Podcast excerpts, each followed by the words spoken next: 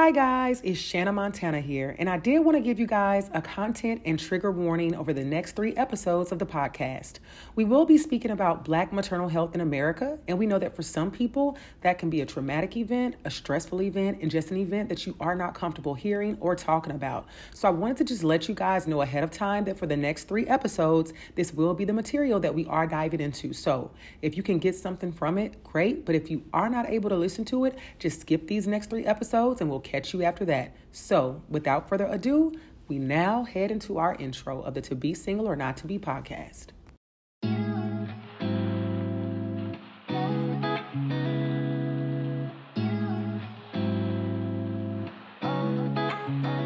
You are listening to the podcast To Be Single or Not to Be by Shanna Montana, a podcast where we talk about the single life, dating, and relationships so you can make a decision at the end of each episode and decide to be single or not to be. That is the final question.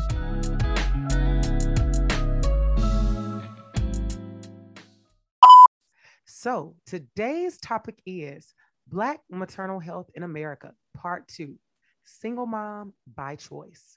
And I want to talk about this topic because it's a very interesting one that I was super unaware of until a friend of mine introduced it to me. And it led me to be intrigued enough to know that I had to bring it to the show so listeners could learn about it, understand it, and know that it is an option for them as well if that is what they so desire. So, in speaking about this, I have two amazing guests that I'm gonna, that we have on the show today, and I'm going to let them introduce themselves. So, Kirsten, she's been on the show once or twice, or maybe three times before. She's been on the show a couple times. Hello. But, yes, but we are glad to have her back. So, tell the people who you are. I'm Kirsten Watkins out of Atlanta. I feel like I've known Shayna forever, fresh out the womb. But I'm glad to be back with you guys tonight for this very important conversation that is very near and dear to my heart. So hope you enjoy. Awesome. And Rachel, tell the people who you are. Hi, I'm Rachel Nicks. Uh, born and raised Oakland, reside in New York. I got 800 jobs, so we'll get there. but um, I, I would think most importantly at this point, I'm a Black mother of two adorable boys, um, four and one. And as a result of uh, my desire and fear to protect them, I founded my nonprofit Birth Queen to combat the Black maternal health crisis. So I'm also a doula, lactation counselor, fitness trainer, and actress. So I figured let me use all my 8 million jobs to protect protect Black queens, which is why I named my nonprofit Birth Queens because it's imperative that we can we, we as Black women reconnect to our abundance and our joy, which we've been disconnected from very intentionally by design. Yes, I love it. So many hats, yes. so awesome hats. It's like, yes, tap into all of these resources at the end of the show. We'll be sure we share with the people exactly where they can find you because I know they will need it. So, something I like to do before we get into the topic, because this is a relationship podcast, and people always, you know, they have creative ways of answering this question. So, Kirsten, I'm gonna start with you and ask on a scale of one to five, five being the best it has ever been, how would you rate your love life today? Girl, child. um, I'll be fully transparent with saying that I am happily unattached. Mm-hmm. Um, I am dating here and there mm-hmm. and everywhere um, safely and enjoying it. Um, so I mm-hmm. would say, am I ready for a relationship right now? No. Do I enjoy the moments that I do spend engaging with others? Yes. So that would put you about a, a, a three. Three. Yeah. yeah, I'd give it a three. Yes, I love the answer. And Rachel, what about you? I am at a five with myself. I love it. Yes. And I'm in transition with others. Yes. I love it. Because I said yes. people get creative with that question. That's why I wanted to ask it. I hear all kinds of stuff, but I love it all. All right, so we're gonna get right to it, ladies. So I want to ask, and you all explain to the listeners, what does SMBC stand for, and how were you introduced to this idea, or what is the like the story behind it?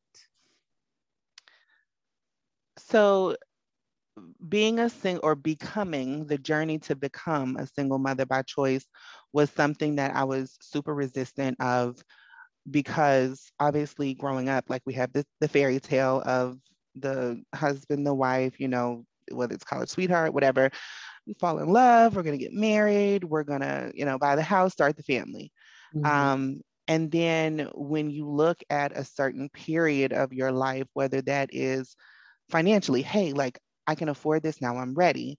Or with your relationships, like I'm not in a relationship where, you know, I feel like we could go the distance or that I want to even, you know, take that major next step with someone or your biological clock. Like, hey, I know that it's time. I always said that I was a person who I knew that I was going to desire motherhood over partnership, if that made sense. Mm-hmm. So I was never a person that felt like I needed to wait until I had the there is no perfect man, by the way, but that I had the man in place. Mm-hmm. And then, okay, now I'm ready. Um, so I think there's intentionality behind it because you know we obviously know plenty of single mothers in the world in our in our day-to-day lives and a lot of them did not intend to be like they don't have the BC. Yeah. You know, they're single mothers and those relationships that they went into thought they were going to be great and everlasting.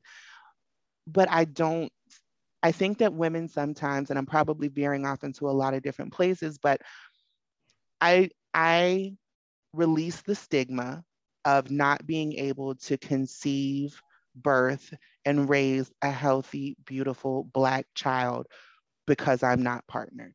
Right.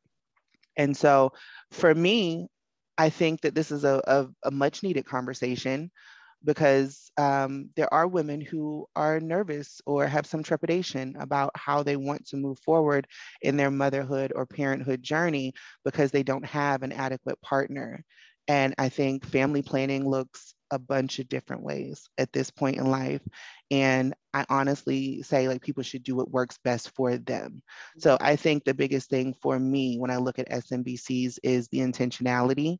Mm-hmm. And there is community outside of having a man there to um, raise and foster this child. Villages are real. So um, I probably veered off, but that's kind of where I'm at with it. Not veer off at all. And villages are absolutely real. And that leads me to ask you, Rachel, in your organization, you know, have you seen, has this, is this more of a trend where you are seeing possibly women move in this direction or, you know, the people that you come in contact with, with the Black maternal health being in such a different way where you have some people who may deal with infertility. You have some people who may just choose to say, I want to go this different route. What's been your experience with that through the, your birth queen or Well, you know, this is a, I'm so, there are a couple of reasons that I just felt blessed that you reached out, but one is, is close to my heart. A very close friend of mine really always, well, let's be real. There's so many unpartnered, fantastic Black women who at many points wanted to also be a mother. And then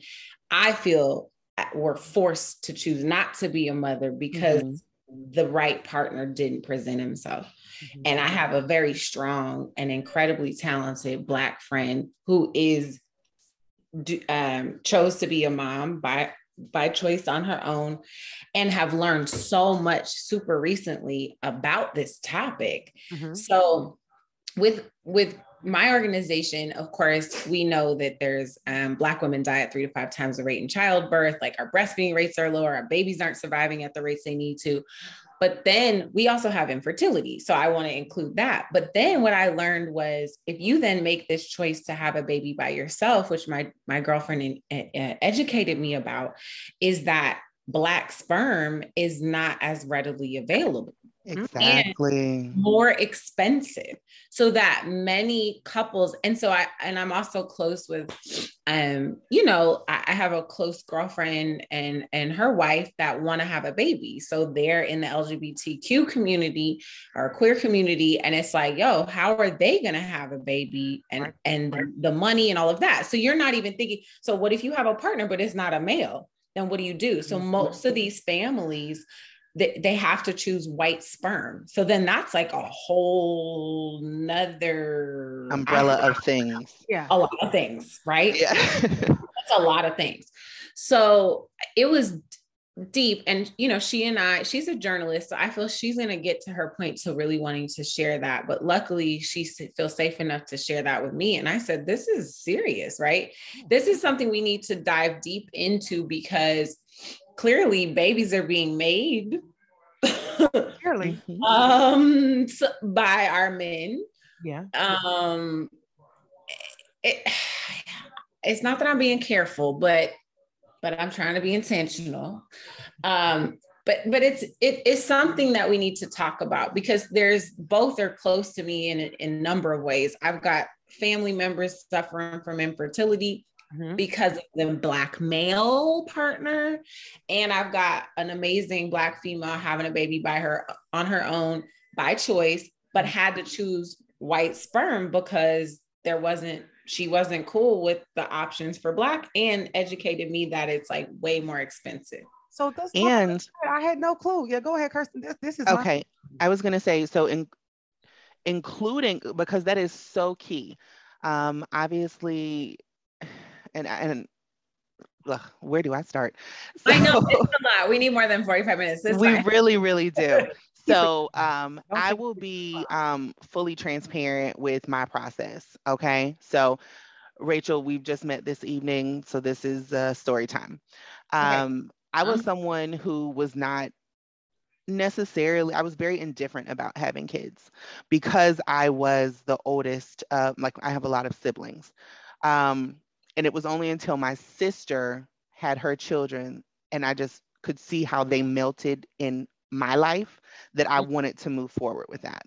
Um you know you may have like the word of the day is like an entanglement or whatever you know you have these relationships but none of them are prospering to a place you know that are you know safe enough that you would feel like okay i'm ready to make this step and move forward. Right. I had an, an entanglement.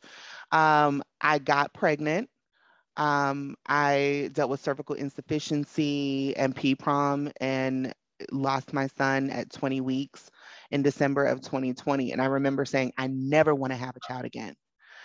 Um like I- i just I couldn't fathom what that looked like, felt like. And I am very grateful for family. I'm grateful for friends. I'm grateful for tribe and community because I feel like that has brought me back to center at such a pivotal time. So here I am now, and that relationship was a complete, uh, I mean, shit show, just to say it nicely, which really made me apprehensive as I started to desire right to to walk through this process again. Mhm. And so the question therein comes, well, you know what? I'm comfortable with doing it alone. I know that this is my charge in life. I have an angel baby. I love him dearly, but I desire to mother in the physical realm. I know that I'm affirmed in my motherhood in this moment. My child is in a different place. But how do I make this possible? So when you start entering the the the world and the realm of what first of all the stigma of of donations and the sperm bank. And you know everyone knows the infamous Kenya Moore Phaedra Reed on Real Housewives. Yeah. You know that is just one thing. It's just such a stigmatized stigmatized process in general. And then tailor that to the black community and oh it's yeah. That's- equally absolutely yeah, it's equally like I mean, it's like I won't even say equally. It is like to the tenth degree. You know, we have something to say about everything. So I was initially very nervous about even entering the sperm bank process. But girl, when I started looking for black men, you know, it could be, you know, Fairfax, it can be California Cryobank, Xytex. There are like 500 donors. Eight of them might be black. Two of them might be ugly.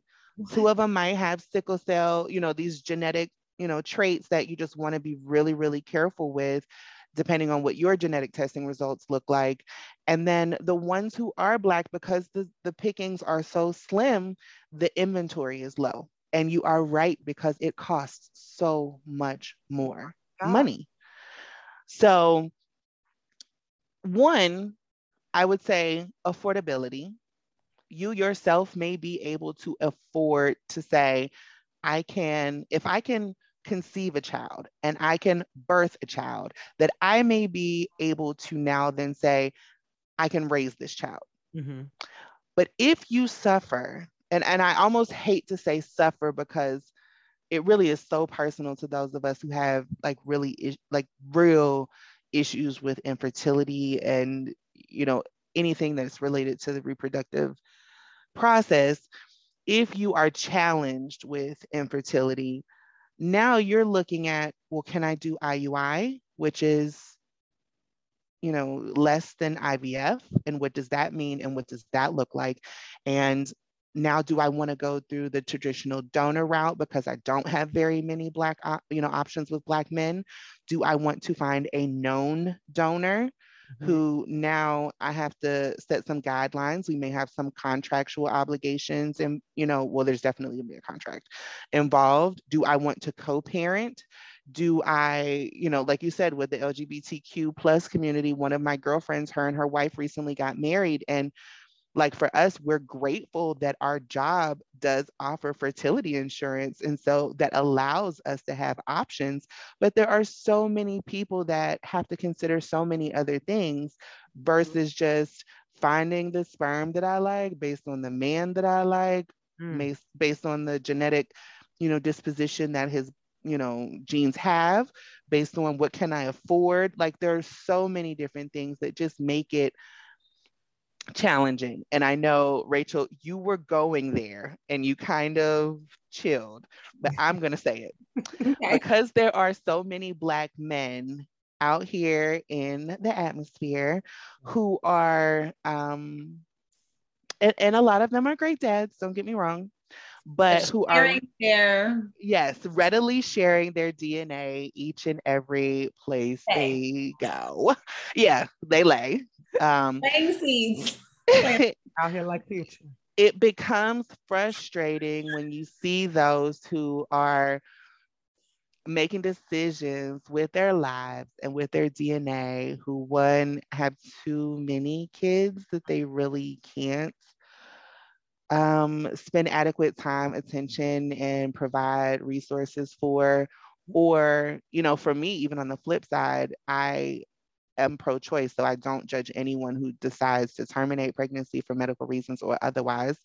But, you know, those who keep having kids and cannot provide. financially provide.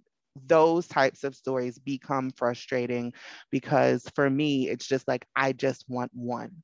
Yeah. Yeah. Yeah. So, you know, I know that, and I had a conversation with a friend um, recently, and you know, I said, Do you want more kids? And his answer was no. And I said, Well, that's okay. I don't know that a relationship between you and I will continue to grow, but I'm going to have another baby. And that's just really between me and God. So, you know. What was his response? Okay, that's good to know. And, and like, but you know what? I didn't need, yeah, I that was honest, it was transparent, it was short. I didn't need because there was nothing about my my my mind, my line of thought, my anything that was really just concerned about what his reaction was going to be. Right. Like at this point, I'm very comfortable with saying I'm playing eeny, meeny, miny, mo with the options that I have. And I, I want to go. That's important for us to talk about because. Yeah. And I want to go where I want to go. What I and it's it's so many things. But on this call, they don't see us. Mm-hmm. But I'm a light skinned, skinny girl with curly hair. Okay. So there's that. And I'm sitting with you, talking to you, and we're different, but we are sisters. Mm-hmm. And I need us to make sure that we come together and love and support and uplift one another. That's really important to me. Right, really absolutely. And I don't feel safe Take your time. Please do. This is such a safe space.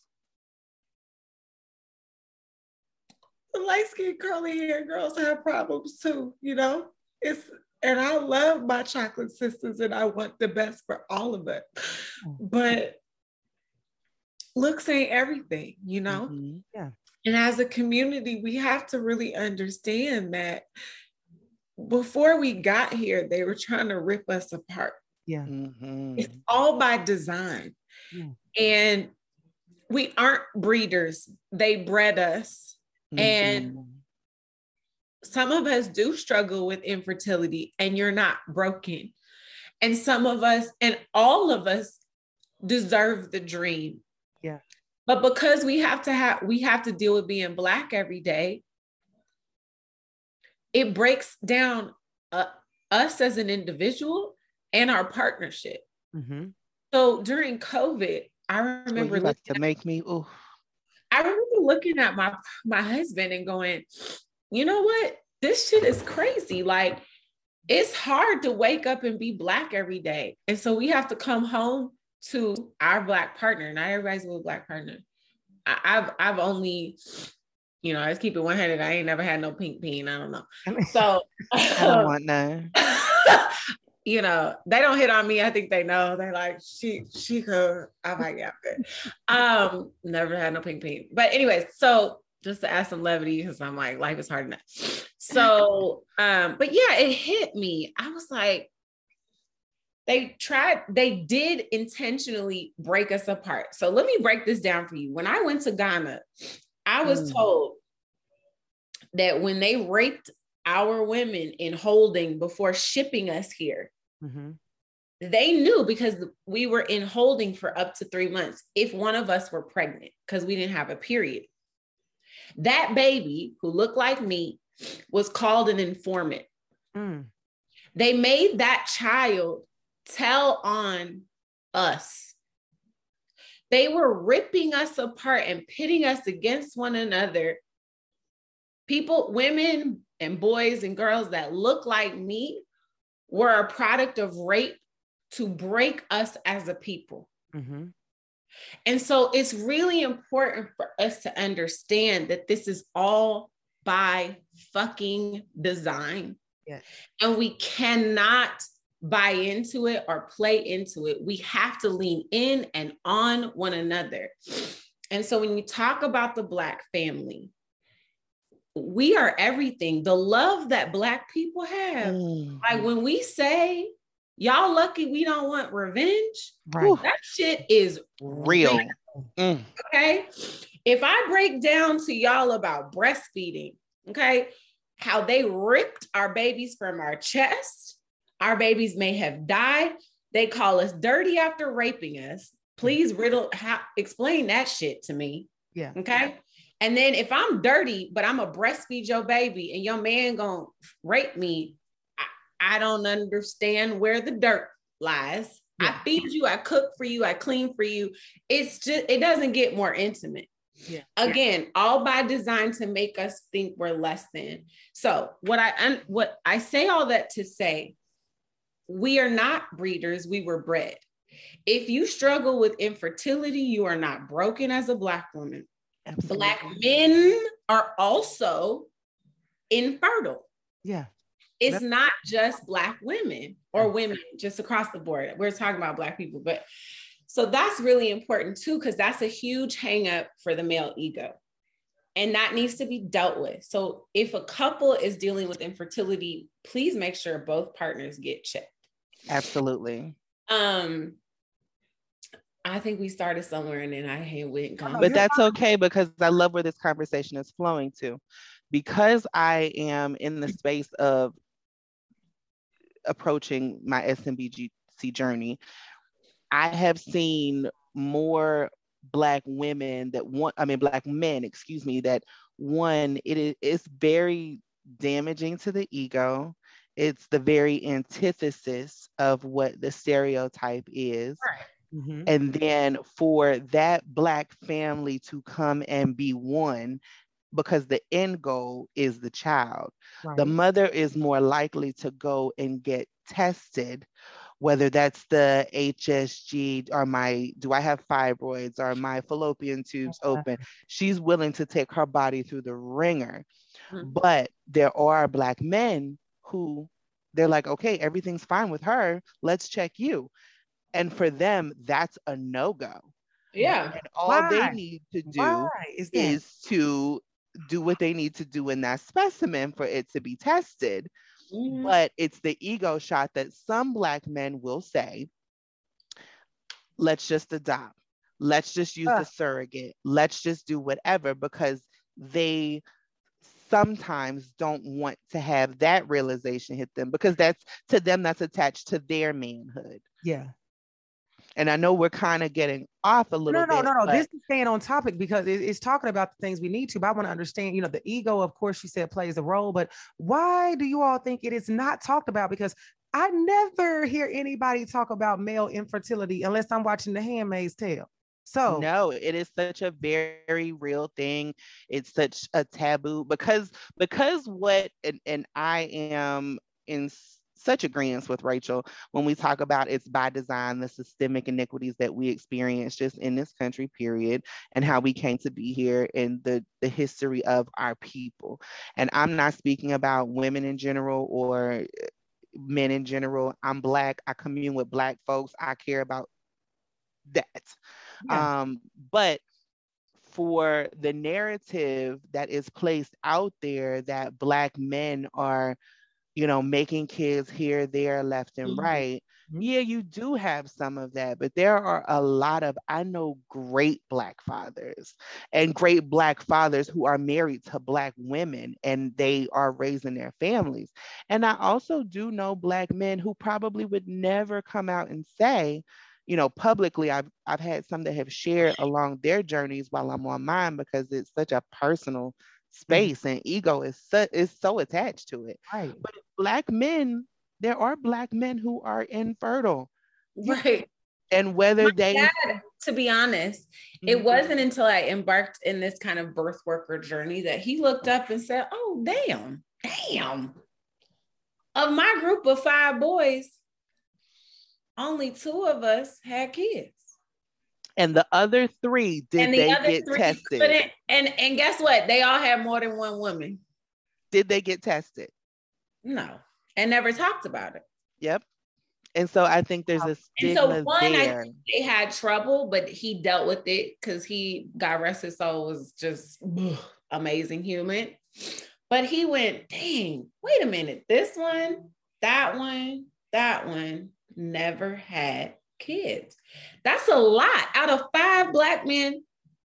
And trust and believe they was having sex. And that was, I think that's why he was like, oh, we didn't all had a lot of sex. Yeah. And nobody had no kids. Like something ain't right, right? Mm-hmm. Oh, oh, oh, I didn't think about that. I'm like, yeah.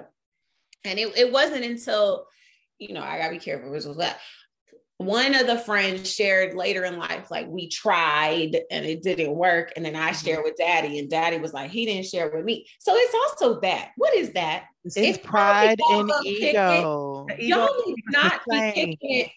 No five black men need to be kicking it and not talking about the fact that you're trying to have a baby and somebody can't have a baby.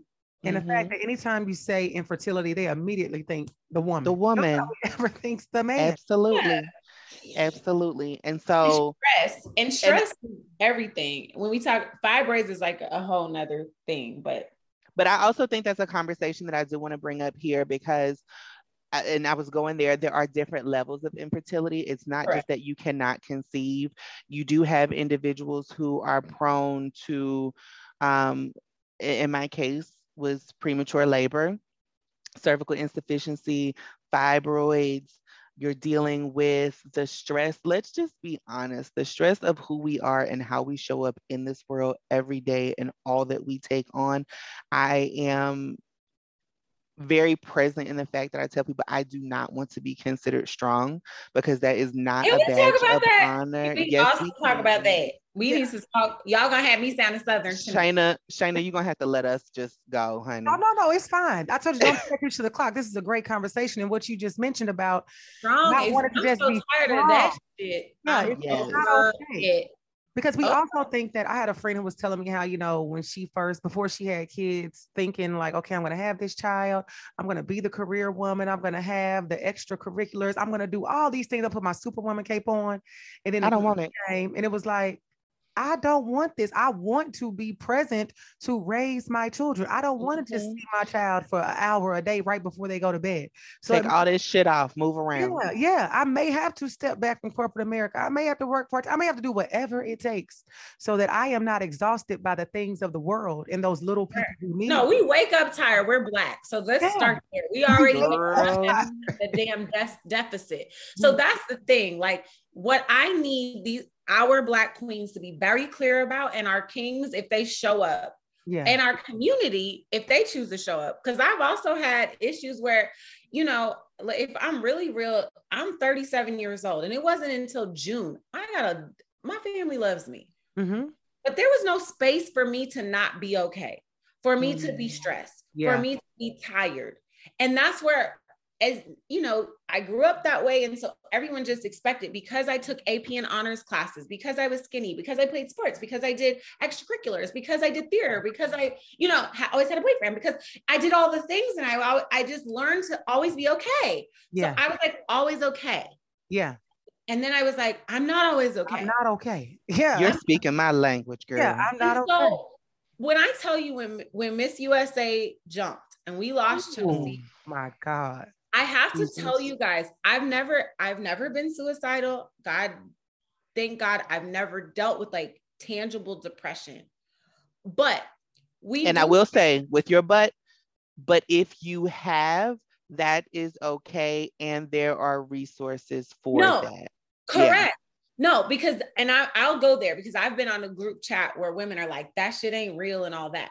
Hmm. My point is, I have it, but it's also be, even though I have it, it's still very dangerous to not feel safe enough to tell your family or your friends that you're tired, you're stressed, you're sad, you're fragile.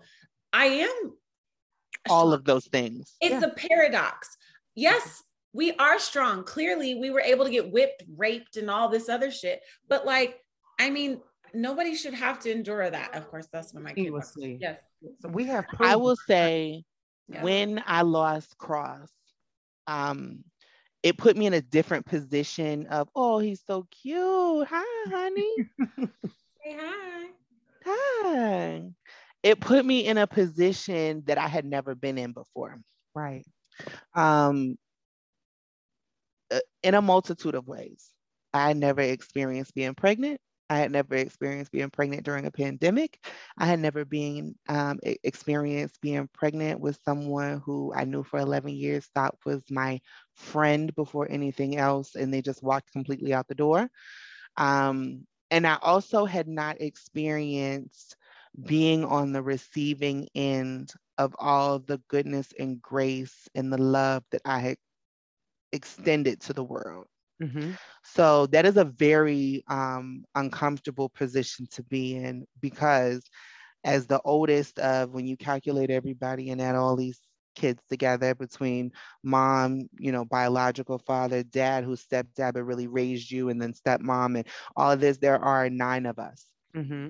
And so I was used to being the goer, the doer, the fixer, the, you know, mm-hmm. I'm the big sister. Yeah. Mm-hmm. Yeah. And then it gets to the point to where like you are just in a, you know, hey, girl, yeah, it's You're a, tired, it's a, girl, you tired. You're yeah, tired. it is a haze, yeah. and I dealt with postpartum depression, and I dealt with so many things. I think I was sedated for like the first five to six weeks of coming home. That my little brother, who was 19, moved in with me to make sure that I was okay. Mm-hmm. I think for the the the statement and and the the projection of strong black women i don't want to be strong. I don't want to be resilient. I don't want to have to make it through or you know when people ask you how you're doing it's just like what the fuck? I don't have an answer for this. Like i'm here. And i get what it means for women to curl up in that bed and be done. Mm-hmm. and so it's just something where you talk about loving on each other, no matter where we're from, no matter how we're raised, no matter what has happened in the stratosphere. Like, I just met you tonight, Rachel. I am not my sister's keeper. I am my sister. Right. Because we have to cover each other in areas and in ways that, like, it's it it doesn't require noise. It doesn't require words. It doesn't require sound. Mm-hmm. like how we show up in the world matters to each other. Right. when you can't have your back i got it. Yeah. You know and so ideally when we talk about just the just the thought of single mothers by choice this is not my fucking choice. I wanted to make.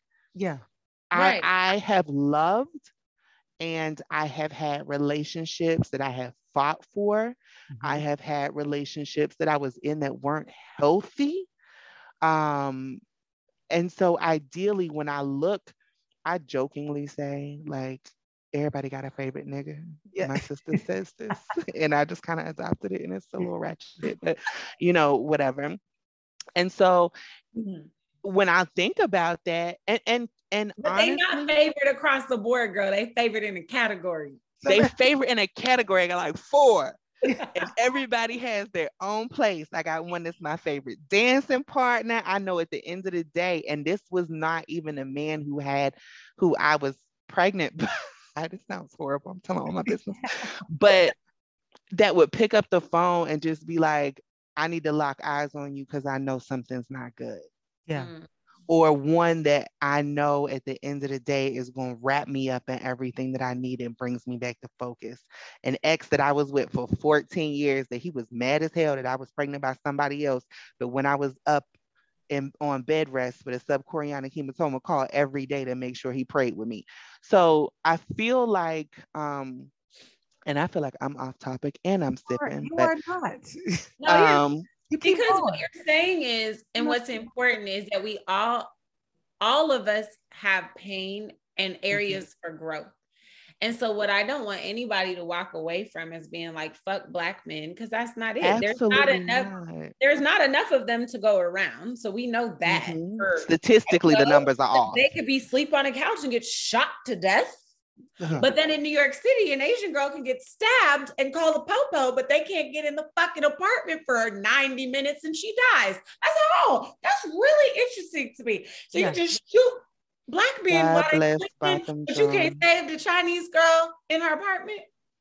Oh, the woes, the first world problem. You know what I'm saying? Like it, it don't make no sense. So that's what I'm saying. Like I, I say that to say this shit is rigged and so nobody has to suffer. And yeah. so you might, you, I want every Black woman to dream, and then you got to deal in reality. Yeah. And what I don't want any Black woman to stay on topic is let me tell you, as a mother, I'm similar. I didn't talk to my dolls because I was like, that shit ain't real. But I dressed them, I swallowed them. and when the water baby came out, I could still smell that weird rubber, but it kind of smells sweet and I had a black one, and I would swaddle her perfectly and be at Costco with my my friend or my mama, and because my mama didn't have a Costco card, and people were like, "That's your baby." I was like, "Uh huh, don't touch," and it was real to me. Okay, I had the whole th- my shit was real. I was a mama, yeah. and I also believe very real talk. I know I'm sarcastic and silly, all that. I just do that because listen, I ain't got time to be crying. It's a lot to process. Lot. It is a lot to process. We but are you, multifaceted in this journey. To be a mama, you're a mama. That's yeah. how I feel. And can I say something, Rachel? Yeah, absolutely. And whether you peed on a stick today and miscarried at four weeks, if you carried and got to know whether your child was a boy or a girl and you didn't get to meet them face to face, or if you got to hold your child but didn't get to take them home, mm. you are a mother. Absolutely. If you experience miscarriage at home, because this was a very tragic story that I heard and it touched my soul, she was not able to contain everything. And and uh, Shana, I appreciate you for giving this trigger warning at the beginning because this is a very sensitive topic. Yeah. Um, but you know, there are a lot of women who just don't know, don't have the tools, don't have the doulas, don't have the knowledge and experience, and they call them flushers. Explain what is what and if a you know a woman is at home and by themselves and that is the that is the the guilt that women carry with them because they miscarried at home alone and they went to the bathroom and their child came out. Hmm. I miscarried. I miscarried in a public bathroom stall in a mall. My God. I'm. I mean, I was early enough where I couldn't. But that still matters. See, but not but that at it least. was crazy. Yeah. I mean, it. Oh. And that's the thing. And I, I was in the midst of my trauma. I was like, I'm just so glad I'm a mama because I don't know if I would have been able to hold my shit together had this happened and I wasn't yet a mom. Because at least I was like, I have Samuel, I've been pregnant, I've had a baby. So mm-hmm. at least I have a baby again. But the amount of women, black, white, green, and purple, that were like, me too, me too, me too. I said, oh, wait, wait, wait, wait, wait, wait, wait, wait, wait, wait, wait. And I have a very public job and I have to be snatched in fucking spandex with my, my belly out and this. And I, I literally flushed my baby down the toilet for three days and then put my spandex on and was like, "Hey, everybody, let's work out." that is the part that I think That's we need to really get with. That's because there is processing that needs to take to have, yeah, shape and form for that. There's no space, and I'm glad these conversations are happening because that is the space that we need to. Like my thing is take up space yeah. because we need to talk about these things, and we we are silently suffering traumas that if you don't give sound and voice to that really just they are nightmares yeah. that we have to figure out how to maintain. Yeah. and i'm about to get emotional. No get emotional because once you miscarry your whole body your changes. You lose your hair. Some people depending on how far they've gone have milk come in. I mean Let me tell you.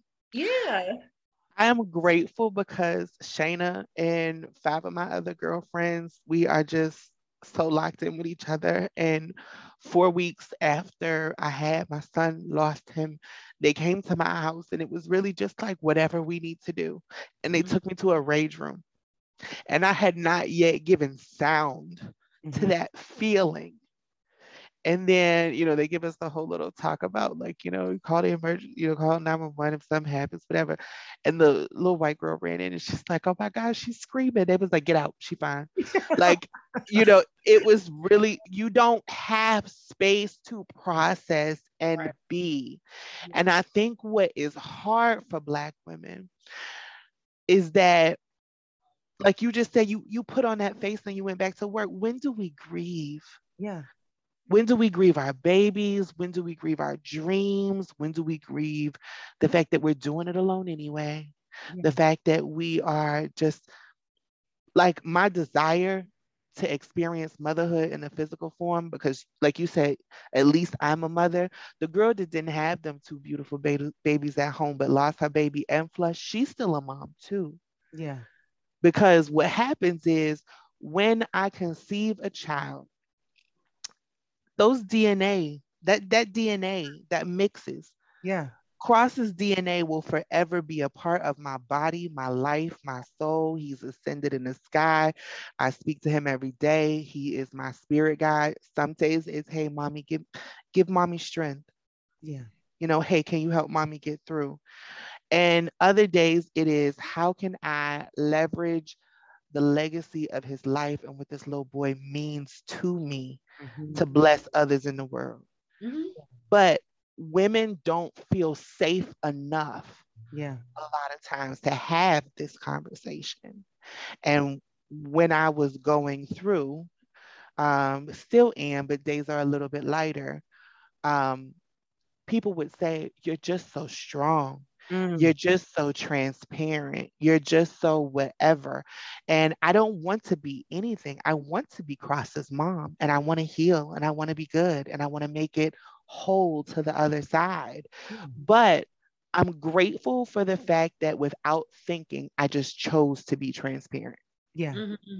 Because there were so many women. And unfortunately, I had to make a, a public announcement in a way that I wasn't necessarily ready for because, in love, my dad posted on Facebook to say, please pray for my family and everybody knew I was pregnant. And then my phone just started ringing, ringing, ringing while I was at the hospital.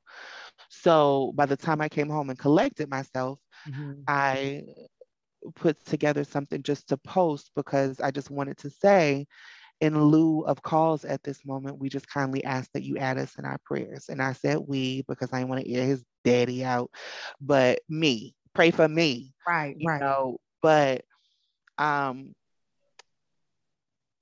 we it, it just there were so many women that were in my inbox, people that I knew intimately, people mm-hmm. that I have been college friends with, people who I grew up with, people the the stories that are untold we carry in our bodies always.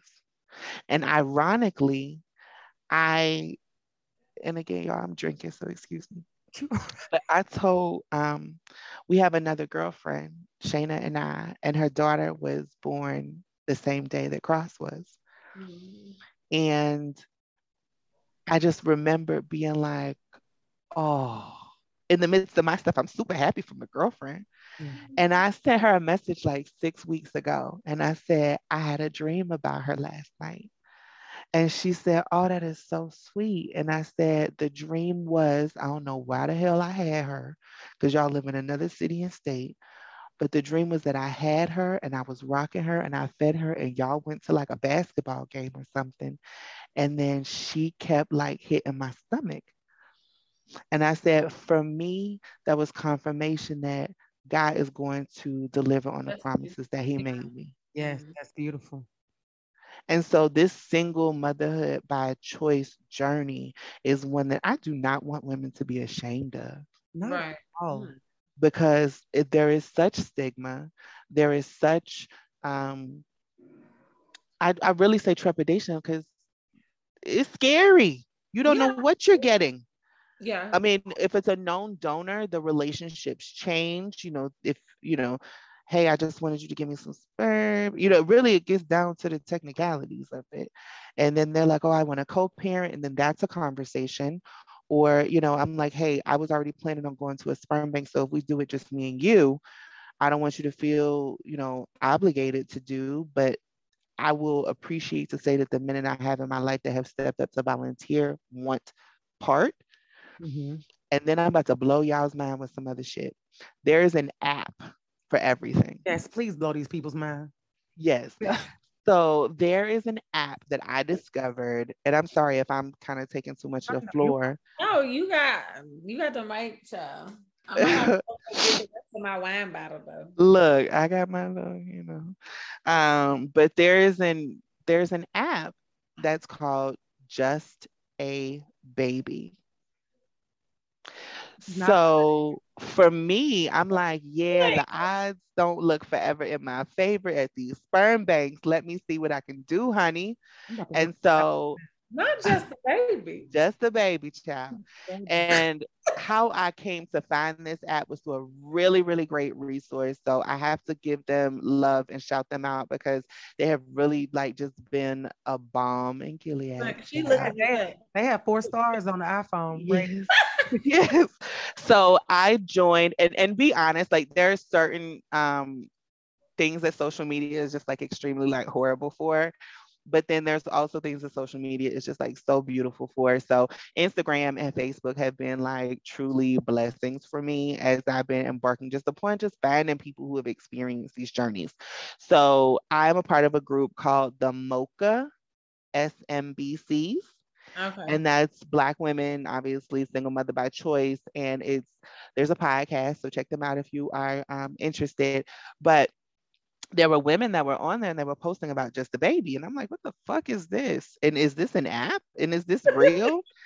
so the things that like people don't tell you is like how limited the dating pool, or look at me dating pool because it feels like a dating website, but how limited the pool is yeah, no, for in sperm. the sperm banks.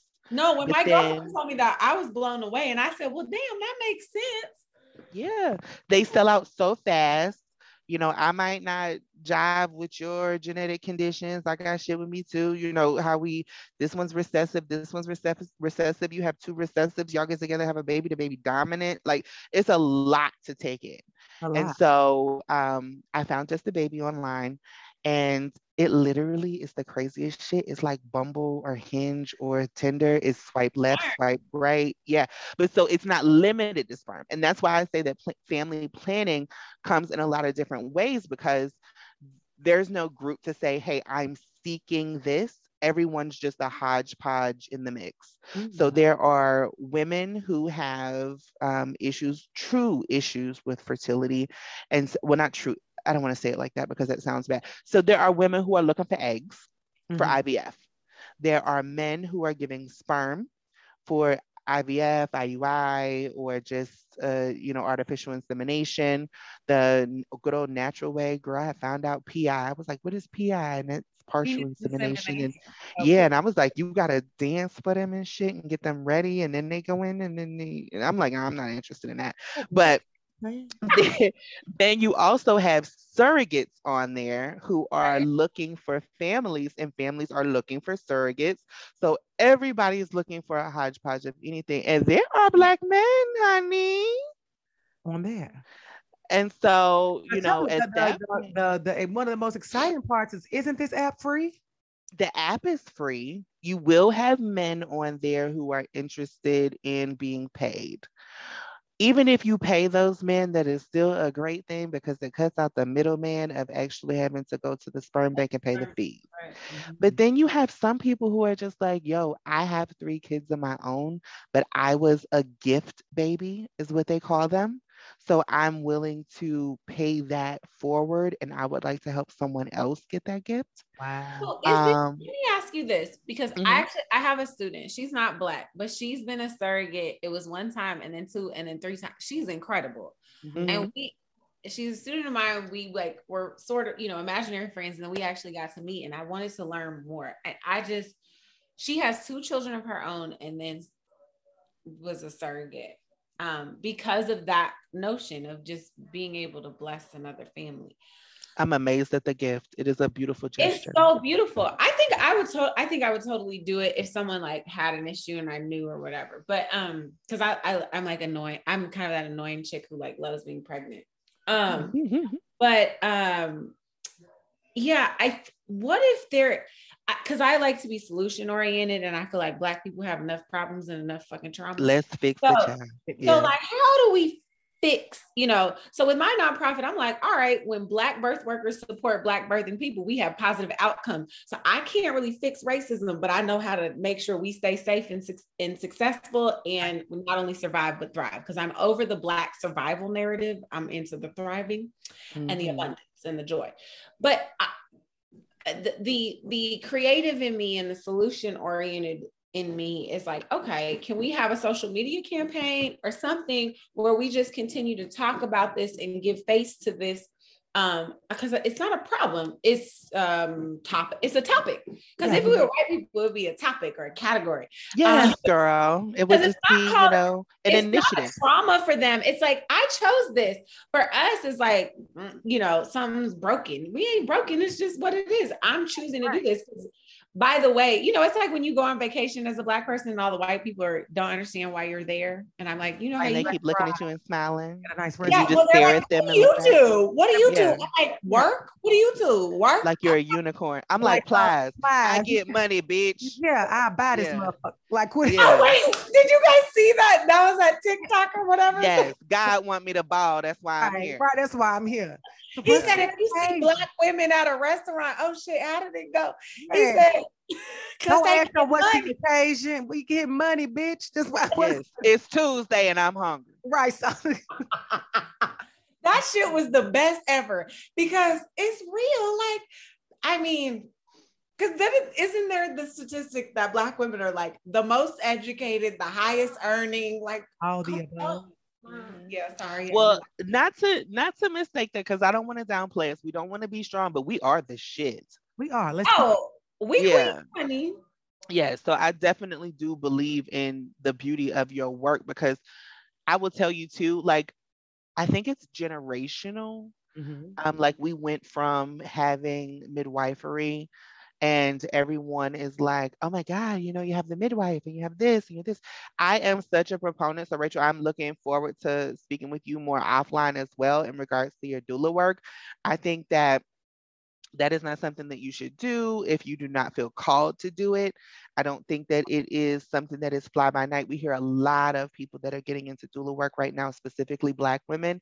But I think that people are really stepping up to the charge because they know um, and I'll be honest, it is trauma. Like you are doing the most incredible thing, yeah. which is creating life. And the one thing that I tell people is like, you know, in, in trying to find perspective and trying to find silver lining, like with my son when I lost him, like that is literally the closest to death that you will ever be. Yeah. Yeah. There's someone growing inside of your body, you're sharing DNA with, you're sharing space with. Yeah. At one moment, their heart is beating. Yeah. And then the other moment, it is not. And so it's something that I'm more comfortable with speaking about now. But like birth work, you are called to. Yeah.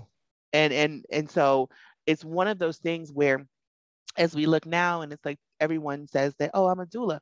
I don't think that's faddish. I think that is us waking up to say, we are not our sis, you know, we're not our sisters keepers, like we are our sisters. So I just really commend Rachel in the work that she's doing. I'm going to also shout out my doula through thick and thin. Um, she's based out of Atlanta, Georgia. I had an interview with her literally six days before I gave birth to, to Cross. No mm. contract, no money paid. We were supposed to have a consultation the day that he was born, and she showed up without fail and would still to this day not accept a dime.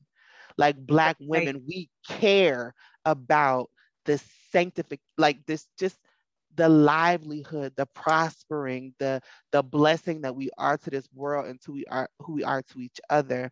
And so I think that this work is so sacred and it's so important. And so I just want people to realize that like the midwife is for the baby. The mm-hmm. doula is for you. You. It's for you. And you know, it's one of those I'm sorry, y'all. I'm just I'm doing a lot. No, you're not. You're, you're telling, not doing a lot. Tell it to keep continue. Yeah. Yeah. But it's, it's just important that we understand because here's the deal. We know what a doula and a midwife is a lot of sisters, you say that they're like, bitch, I ain't trying to have no baby in outside. I ain't trying to have no baby when I know. I don't want no baby at home in no club. You are not. You want me to have a baby in my city? I don't want that. You are not no, all of us. I had a conversation. You're absolutely right, Rachel, because I had a conversation with the part one of this series. We were talking about some of these same things. And me, I told him, I said, a lot of things I may be a little ignorant to. That's why I'm literally sitting here listening. I am soaking this all in. But I asked, we had one um awesome guest. She is an OB and a doula. So she gets to sit on both sides of the oh, table. Oh, wow. Interesting. And um, yeah, and she was so dope.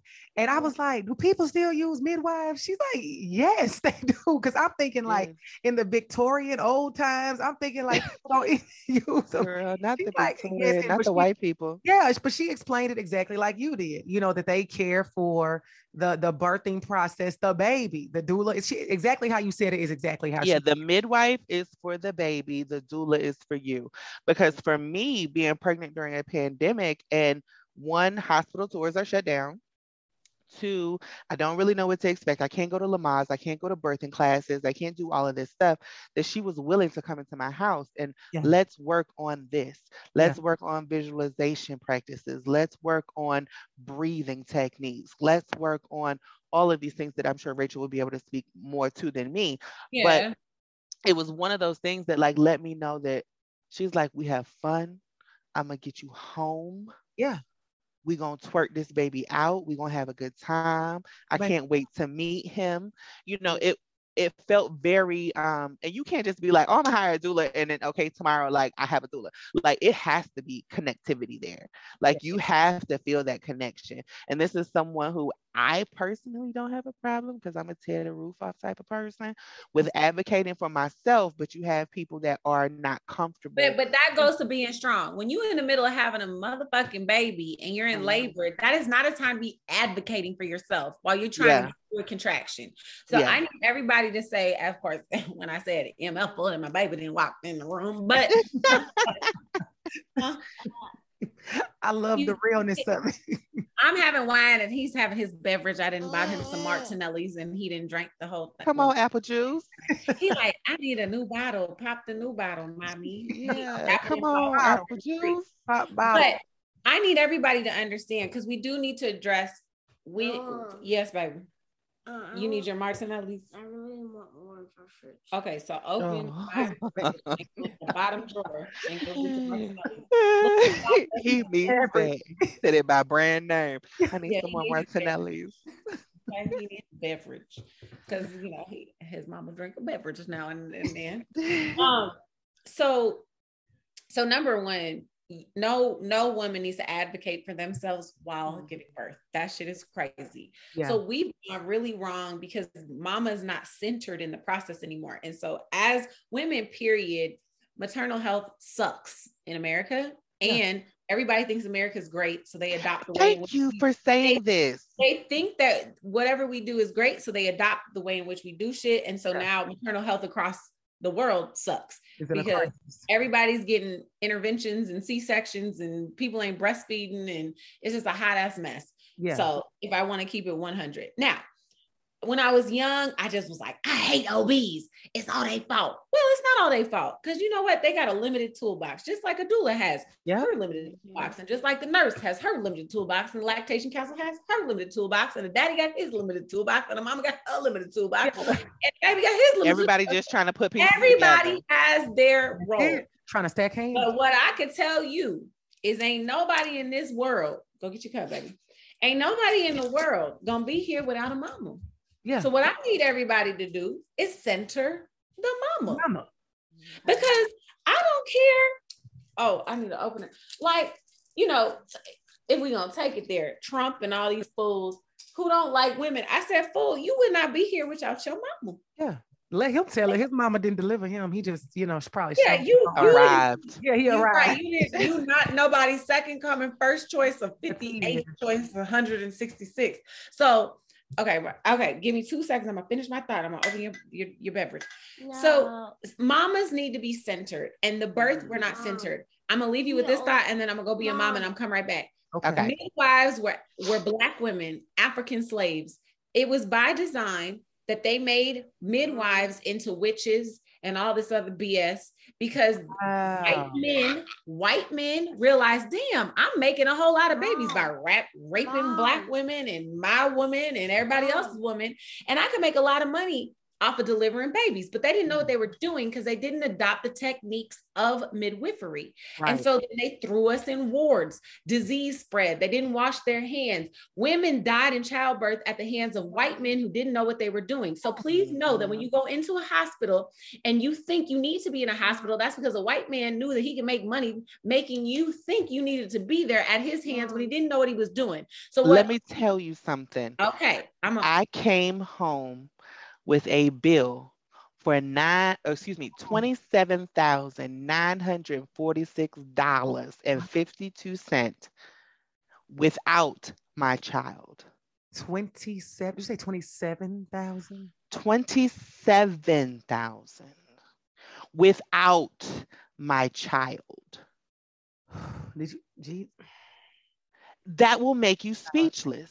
Oh yeah. Because I opened that shit and said, "Oh, this is above me now." Yeah, yeah, yeah, yeah. This ain't it. Because, and, and I want to speak to something also that Rachel gently touched on. Mm-hmm. I feel, think, speak, and just live yeah. that I did everything right. Yeah. I went to the Black fertility specialist. I went to the Black reproductive endocrinologist. I had an HSG with a Black x ray tech. I conceived with a Black man. I had a Black OB, like all of these things. And it was very important to me mm-hmm. to have Blackness in full scope yeah. so that it was there was never a question about whether I was not in pain, but she wants drugs or who's listening to yeah, me and all yeah. of these things. And I still had the outcome that I had. Right. Yeah. So while I want women to choose to to continue to commune with us in medical spaces and to select those who hear us. I also want to be very cognizant to say that just because you did all the things right, yeah, doesn't necessarily mean that you're going to have the the outcome.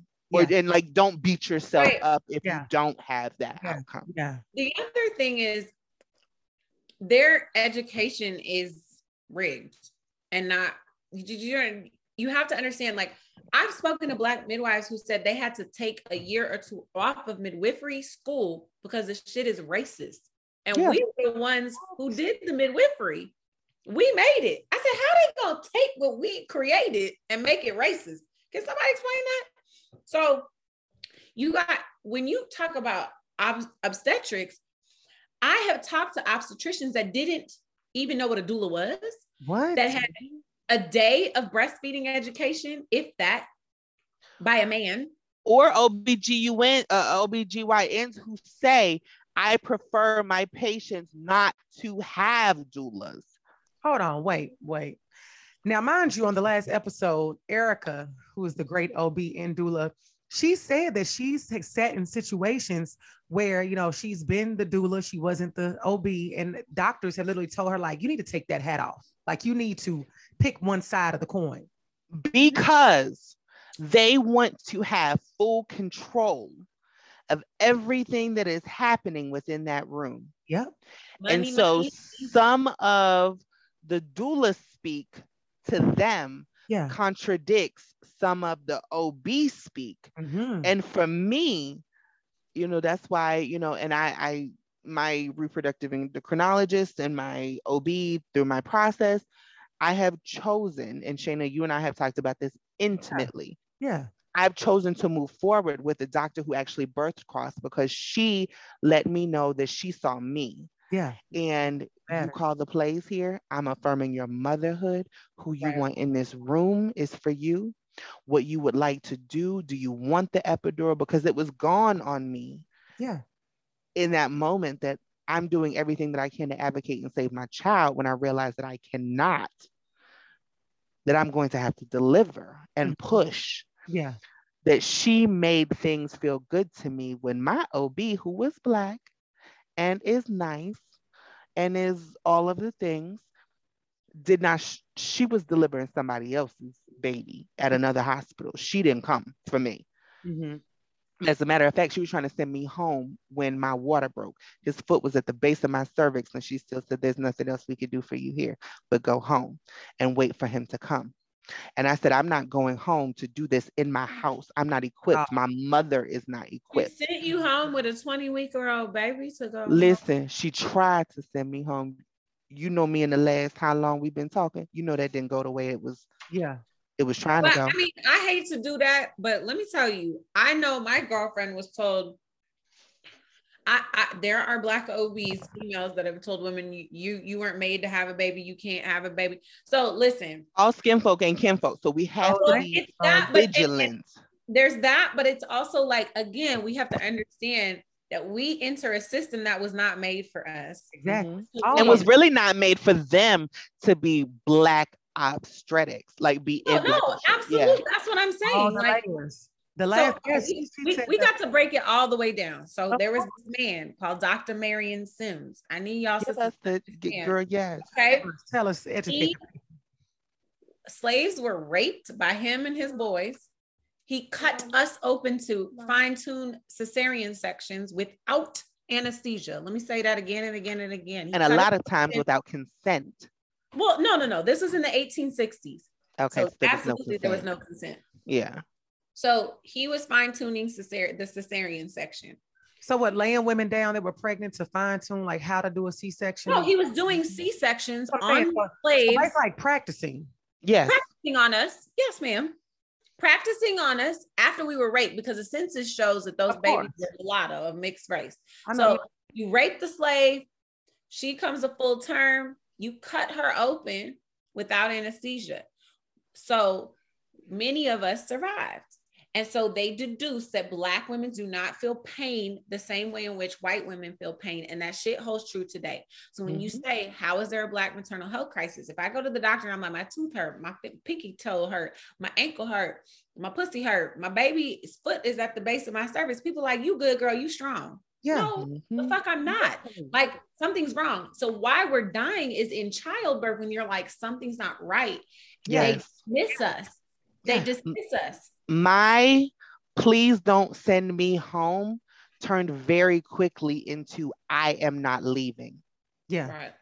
Because you have to, and that sucks because at that point, with me having my doula, it was everything over the phone, and my mom was there.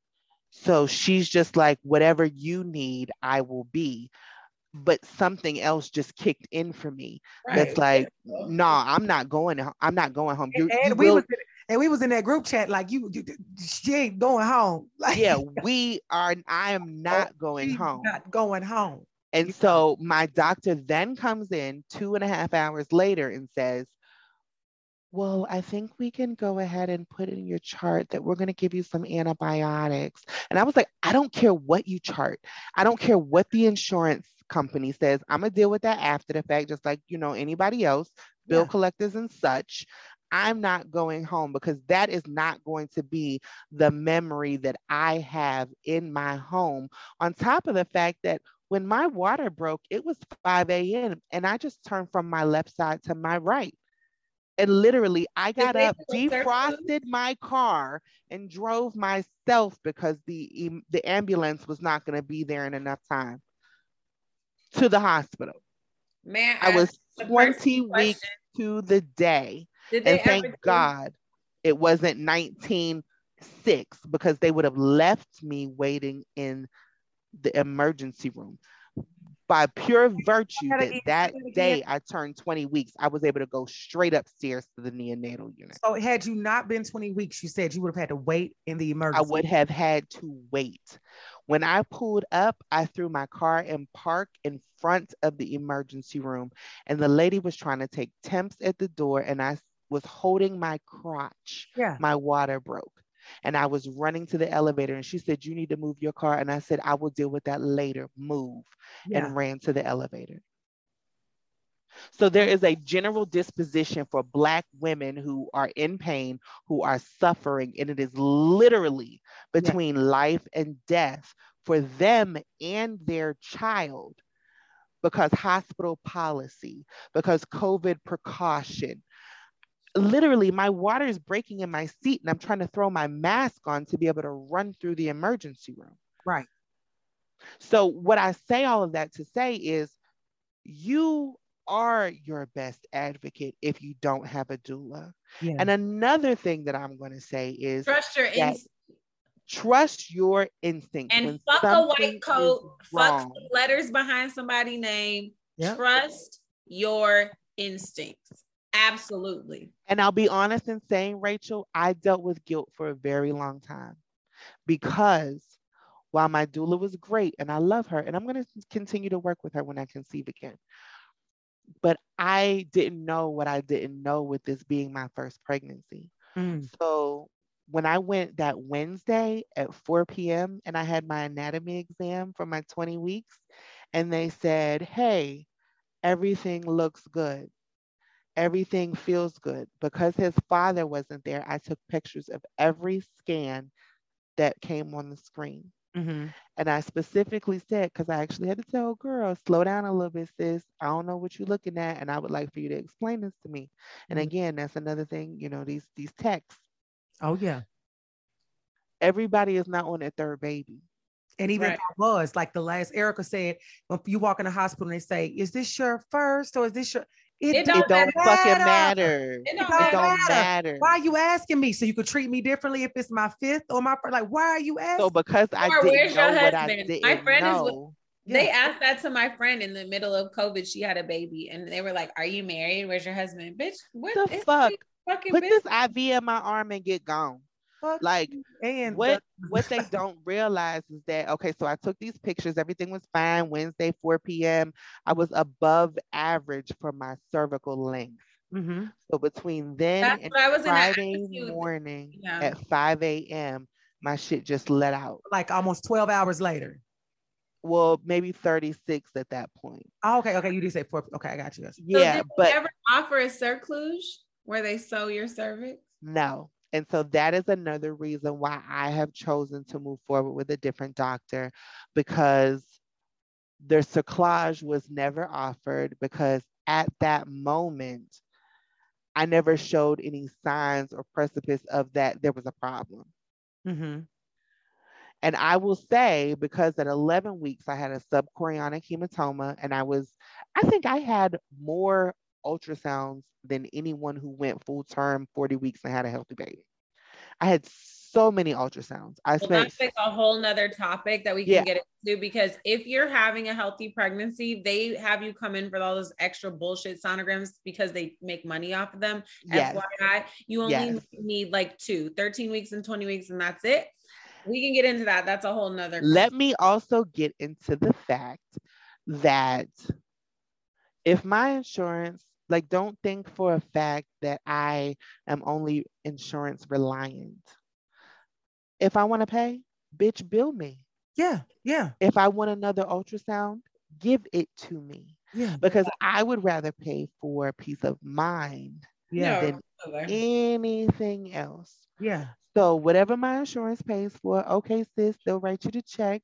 After that, send me the bill. Yeah. Right.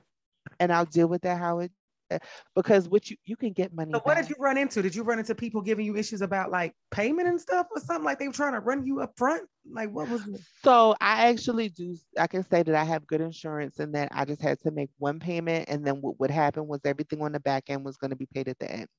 Mm-hmm. So when I was going every whatever for these tests, I didn't have to pay per visit. But they still want to treat you as such. Yeah. Yeah. And so my feeling and my thought is I don't give a fuck if I owe you a unicorn at the end of my delivery. Like I asked for this and I want it to be done. So I think I'm just a bold spirit anyway and very um confrontational and I'm not just like don't take no for an answer. So there are people that I know would just be like, okay, and lay down for whatever.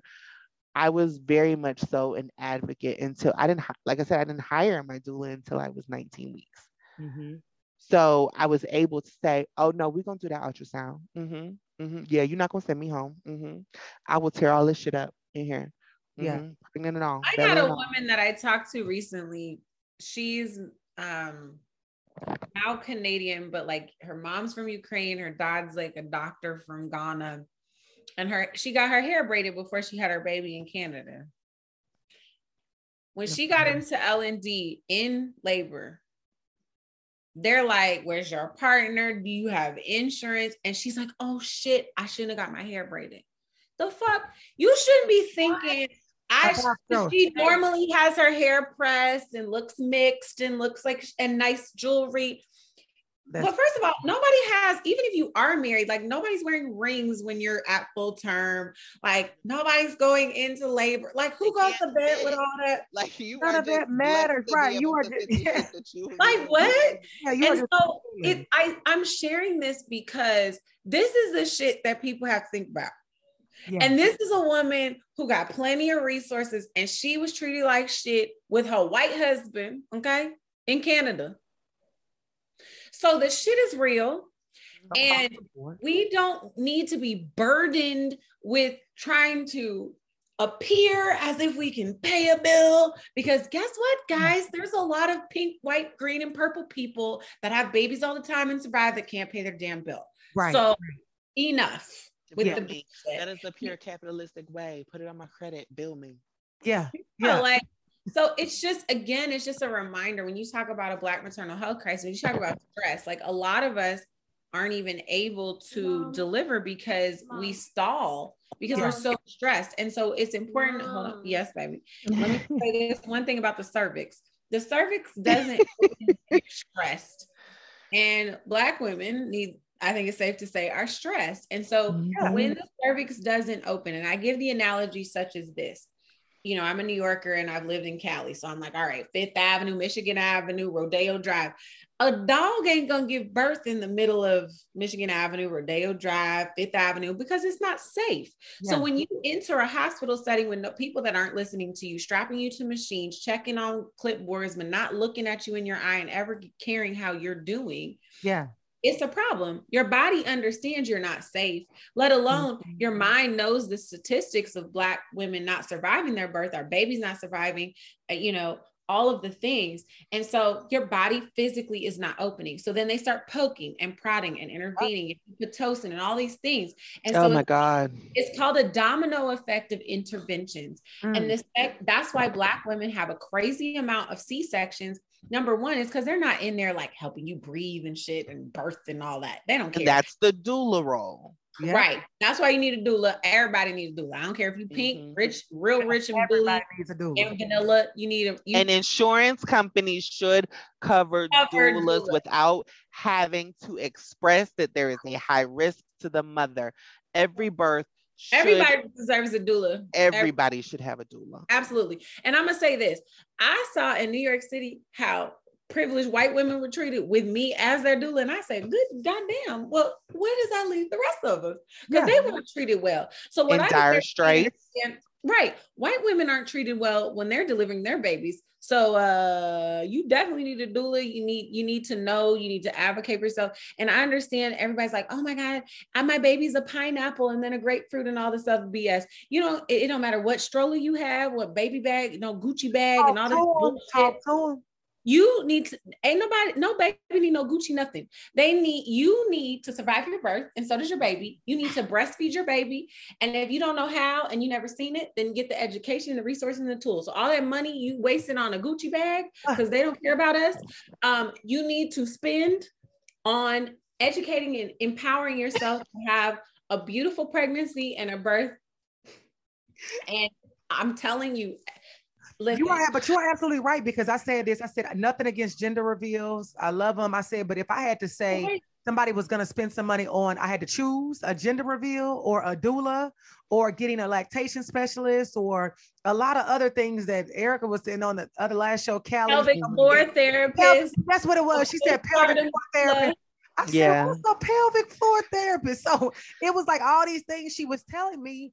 And I'm like, if we have to choose people, you know, um, if you want people to contribute to some contribute to those things if it may not be affordable or even if it is you know put the money where it really counts because someone also said people did they had a baby shower but in lieu of giving gifts that they said well make it was a fund to go towards all mm-hmm. the specialists that we need to make yep. sure we whatever baby- works yeah. whatever works i was not um, I'm not gonna say I was anti-gender reveal, but to me, I don't know for some reason I thought Cross was gonna be a girl. So like it just was not a thing for me. But even now, like even greater perspective that like moving forward in this next pregnancy, I I, I don't care. Yeah. I want my child to be healthy. Um, but doula work is important. Doula work is sacred. Yeah doula work is necessary. Um, I have considered it myself. I don't necessarily know that for me, I will actually move through with birth doula work. I think I may move with end of life mm. doula work. Mm-hmm. Um, but I know that there's something peaceful and sacred that happens happens in transition. Mm-hmm. And I want to speak to also, I shared something on Facebook not that long ago, and it was um, actually it was the, a couple of days ago. If you birth a baby, please, please, please watch for the symptoms after you deliver. If it's a mm-hmm. headache, if it's blood pressure, if it is whatever, intuition knows, your body knows. Speak and, and again, that's where the doula comes in. I was grateful that my doula was not only offering um, pre or so like antenatal services, but she was willing to be there through the birth and then also postpartum services. I don't care if it is just to hold your baby so you can go and sleep for two hours. Yeah. Or if you need her to make your Instacart checklist or do your laundry or whatever, you know, please make sure that you're taking care of yourself, not just pre baby, but when the baby gets here, because those are things that really set up a healthy and successful afterbirth experience. Mm-hmm. And in a lot of times, saves lives. Um, yeah. I think that we need to continue having these conversations because they're so important to the overall health and well-being of black women um, you know uh, we definitely went so many places in this conversation so, so but yeah. i think it's important just to give facts i think it's um, because they're not readily available for women period but especially black women but so we i feel like brooke shields said that she had postpartum depression we all kind of remember that if you're old enough and then tom hanks shamed her and now we're at PMADS, which is like postpartum mental anxiety disorders. So there's a spectrum. Okay. Yeah. So I love now that it's it's a spectrum essentially um, anywhere from like baby blues to psychosis, where you're like visualizing murdering your baby. Um, I've had multiple friends at psychosis and they recognize, like, oh shit, I keep visualizing killing my baby in the oven or drowning my baby in my pool or throwing them out of the window or putting them in the dryer. And then I can't get rid of that thought. And that's crazy and it's not normal and I don't want to do that. So luckily the friends I had felt safe enough to tell their partner or their friend like I keep having these thoughts and they got help. But there are women that are afraid or guilty. I'll never forget I shared because it's real. Like I was blessed to not fall in the spectrum, but let me tell you sis, having a baby is a lot. It's a lot. It's a lot, it's a lot of your mama there. It's a lot of you got a man. It's a lot of you got resources. It's a lot. You got a whole ass human come out your vagina, or your be- or you got your whole shit up, cut out, your organs thrown on the table, your uterus cut, a person thrown out of there, and then they put all back sew you together and like, here, your baby, go home, have a good life. Like what? That's crazy. Mm-hmm. And then if mm-hmm. you know if you're breastfeeding, then you're like, shit, I thought I didn't have my baby. Now I gotta keep my baby alive with my body for still. And what if I don't have enough milk? And then that's a whole. And if your baby does not latch or if you don't okay, continue so to produce to talk about this. Milk. Black women's the percentage of black women breastfeeding is like at 35%. And that shit is a problem because I need everyone to understand. My aunt is like 76 years old, and that is when formula companies came out Mom. and they were predatory to Black women. They Mom. gave my auntie Mom. and all of us shots to dry our milk so we would buy their bullshit milk. B- yes, baby. Uh, where's my suitcase? where you going? You he said, wear his suitcase like he's traveling, baby. he said, I got somewhere to be. just let him in the frame because he just wants some time. Hey, he's like, I'm gonna come up with something. So it's important that we understand that. Mom, yes, baby. I want my suitcase because I want my other Spider-Man yo-yo. Your other Spider-Man yo-yo?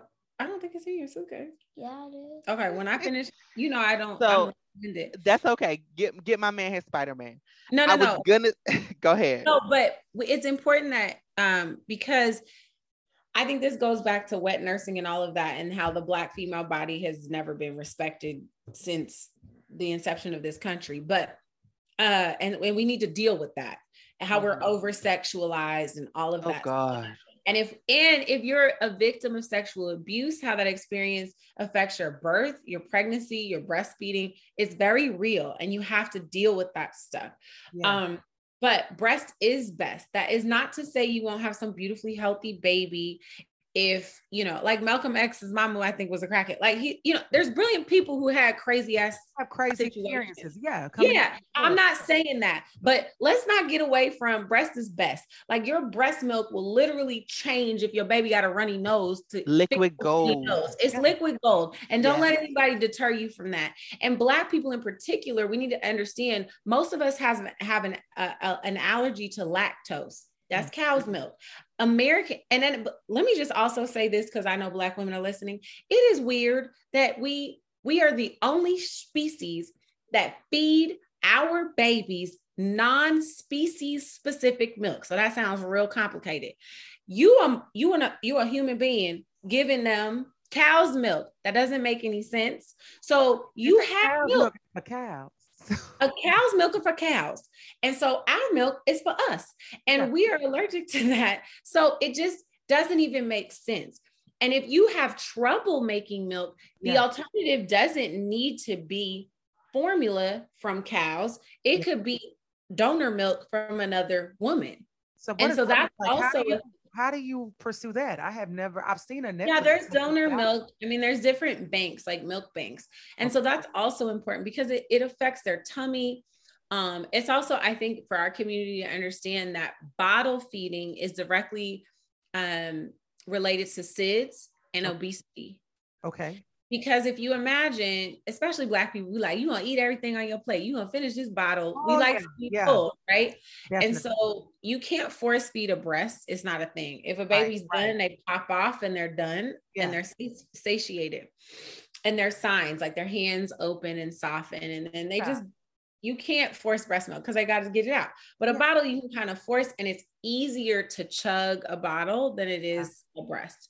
So, um, I mean, I can do a whole breastfeeding thing, but uh, but tell it, more about that that part about getting donor milk. So if breastfeeding isn't working out because it's a lot of hard work, and I know some women do it, some women will just give up on it. Some they feel like it's not right. Them. A lot of us just don't have the support. We don't have the support on our jobs. Yeah. Right. And I like to bring up that a woman that's high powered in her career as an executive and a woman that's working an hourly job at say CVS yeah. both have a very similar problem. Yeah. They don't feel safe to advocate for them, themselves and get what they need. And they both really need their jobs. Right? right. People in the middle, I feel like feel a little safer to kind of ask what they need. Yeah. But you know, the black woman at a table with executives of only white men with either with grown kids or no kids like she's not gonna be like i have to pump every two hours. know, like they step away go pump you know? Right they don't feel safe enough to ask. I mean i've had as an actor so when i had samuel i his first year of life i did four plays. Mm-hmm. and i'm away a lot doing like rehearsal and nighttime shows and the whole thing. right, right. and i breastfed throughout but uh, when my first show, he was about four months and went through a growth spurt, and I couldn't keep up with the pumping. And so I just told them he'll be here on my breaks so I can breastfeed. And then on my other breaks, I'll pump. And yeah.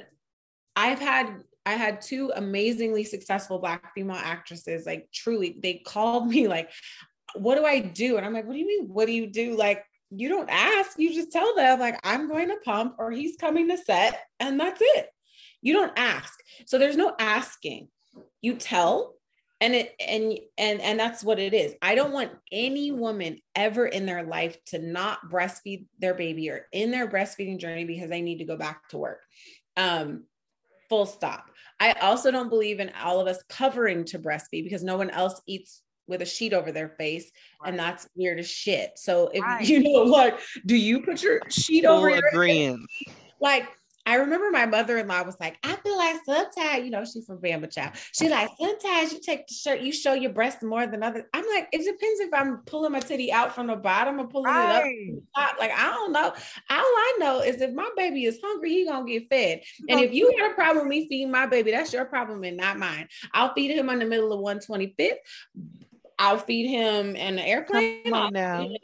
About what I'm not doing is pumping or feeding him in nobody's bathroom. Do you eat in the bathroom? The hell? Or, no, no, no.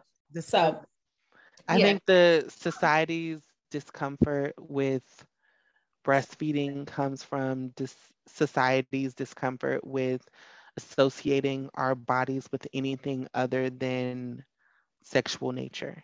Hmm so uh, discomfort society's discomfort with everything. Their discomfort with uh, males talking about infertility. Their discomfort with breastfeeding in public. Their discomfort with um, black women advocating like society is just in general in general uncomfortable with women's bodies and the way in which we choose to move forward which is why i think that there is such a stigma around single moms by choice and how we choose. I mean, there's autonomy there. Yeah, yeah. In a way that is not um, one not celebrated but two not appreciated Not appreciated. but if i say i don't need this man Mhm. to be active present day in order for me to raise a healthy and happy and thriving child there's that nose that turns up to that now don't get me wrong Let me I would love to have that, but Yeah. I'm not going to not be a mother in the physical form because a man didn't quote unquote act right. act right. You're right. And because the thing is, I'm just glad you said that. One, I posted this on Instagram recently. People have kids that are married and the marriage doesn't work out, and then they're a single mom. Some Mhm. people have no desire to be married and they have a child in a relationship. It doesn't work out. Now they're a single mom. Unfortunately, sometimes people pass away and now I'm a single mom. You know, according to Kiana's mantra, I'm gonna have to put her, have a, I'm gonna send her this little clip. She loves saying, oh, "I don't- Yes, she loves him. I don't need no man to raise kids. Like so, the thing is, her kids because the the nieces are amazing yeah, they fine. She like, look at them, they okay. So Yes. But I, everything you're saying is very true. And and something I read today actually said that more women are opting to opting to go this route, and some feel like I'm gonna have my baby now, and I will worry about the daddy Mhm. later. Like it's not Because what happens is it's not to say that that family dynamic ever changes. gone, or that is gone. All hope is not. gone. Yes. You are still No. a woman to Let me tell you something. And if, if your viewers, I'm not on video, but if they can Listen. feel my energy, yeah, yeah. like I know that my story is a little bit different. It's me and the baby carriage. And don't think that shit is less appetizing, less appealing, less desirable, less anything. I, you know, again, unfortunately, Cross is not here, but I will go forth and say I had so many dudes that was like, You went through this again? I got you. Yeah. Like You are Friends, less exes. No, sis. my Oh. one of my sisters, um, she's not with her children's father anymore, and she has two girls, and she was like, she's a nurse. and She's like, a nigga don't stop this show. Like I still get that popping. You know, she is, you know, financially independent. She is a career professional, a homeowner, a boss ass mom. And she was I like, you know, everyone to understand that these kids do not steal your sexy, honey. no, I- no, They no, still- I think no. I- I honestly think we should um, bring up that the kids still the daddy sexy a lot of time because they comfortable. Yeah. They like we together. We got these babies. I'm like I'm bored. Not the mama though, step daddy central. Baby, when I tell you, you are still a viable source. These men will still be there. Those kids, because the totality of who you are is not like totally dependent upon Yeah. the child you have or the lot in life that you are you know financial like there are men and again bounces back to male infertility there's some men that can't have kids and so they will lovingly yeah. take care of you and your child and are committed to become family as one. It's it that, that is not the end of your rainbow. I fully believe that I'm gonna have a child by the end of 2022. We're gonna speak that into existence. Speak it into existence. Uh, baby boo has a tribe of aunties and uncles and just family that is awaiting the arrival and there are whether it's a boy or a girl father figures in the mix that are are happily willing to serve up themselves in service of my a, child and that's a beautiful thing because I think what we have to move away from because this is from way back when the number one thing I think why people have this issue or this judgment around single mom by choice or having a child out of wedlock is shame. Shame that goes way back to the things that Rachel talked about that has been placed up on us to make us feel like we are less than a woman or less than a person because I have a child on my own. And we as a society have to make a conscious decision to move away from that because there are a lot of variables and a lot of reasons that just go into these decisions. It's much bigger than just saying, and, and it's 2022. You know, our grandparents, great grandparents, whoever, they really did need the man. They financially, if nothing else. Right. Honey, options were limited. Would have made another choice. A lot of women would have made another choice. Listen, another choice. listen. Yeah. If there was some financial viability, if there were some other employment opportunities, if there was not such a stigma in the community, I know several of them Yeah. that would have made other choices. Even our mothers would have made other choices. I really 100% wholeheartedly think that we are of the generation that is really considering peace and sound, like body, mind, and spirit above everything. above everything else. Like YOLO the fuck. Like it's, But it's and I may be, demons. People uncomfortable is triggering traumas and all that stuff. yeah. And so what But you I know what? With triggers and traumas, there's also triumphs. correct. Yeah. So I don't think we only have to be your life to limited. live for you. You can't relive nobody else's. And what I will share that's personal enough for tonight is that I make my choices for me, and that mm-hmm. might trigger my mama's trauma, my dad's trauma, Yeah. my aunt's trauma, or whatever, or make them uncomfortable because they are like, "Ooh, you free, girl. You more free than I am." I said, "That's fine, but I'm not. I'm not making choices."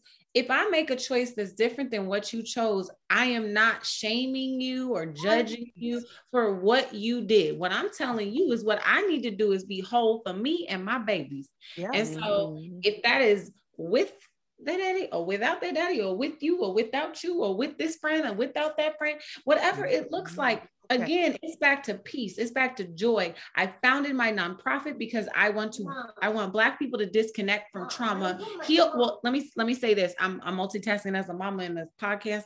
I want us to heal from our pain and our traumas. I want us to reconnect to our joy and abundance. That is our birthright.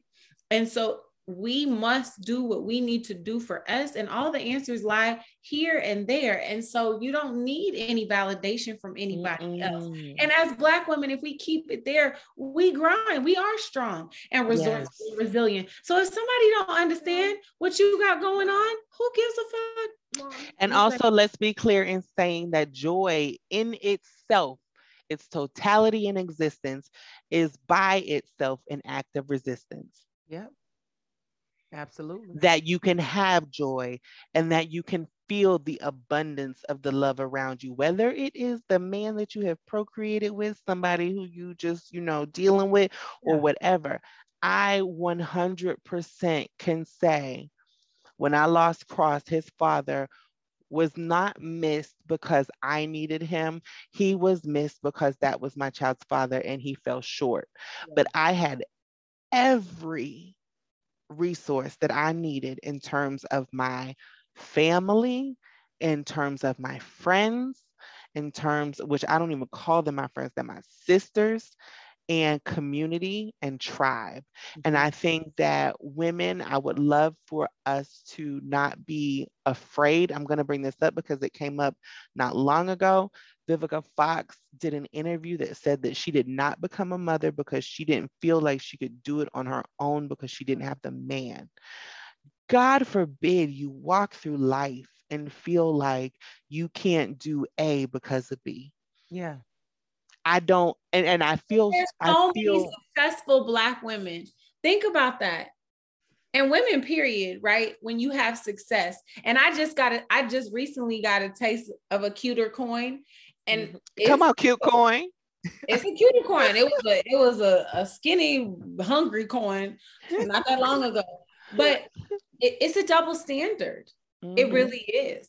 It- and and um it's this thing, it's this fine thing where you're like, I could do it all or I could afford it all, but you're not supposed to do it all. You know, it's it's very Yeah. scary.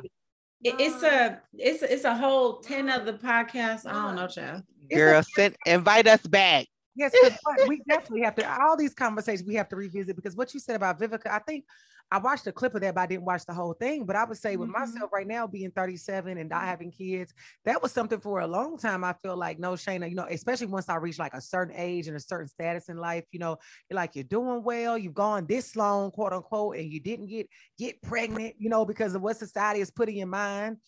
And then it was like, you know, I got to the space of, well, you you have to be married before you have a kid. And then you just wake up one day and realize like all that, shit, that shit. Yeah, it's outdated information. Like I don't Yeah. I mean, and that's like my tipsy saying it, like fuck that shit. Because I never want to look back and be like, because I feel like, you know, at 36, you're going to turn 37, I've lived a zillion lives yeah. on a couple different, you know, continents that the one thing that is missing for me, because I'm one of those people that feel like, you know, things that happen are supposed to happen and the loves that you have will be forever and that you are not, you know, relegated to one person for the rest of your life. And, you know, I get real deep and shit.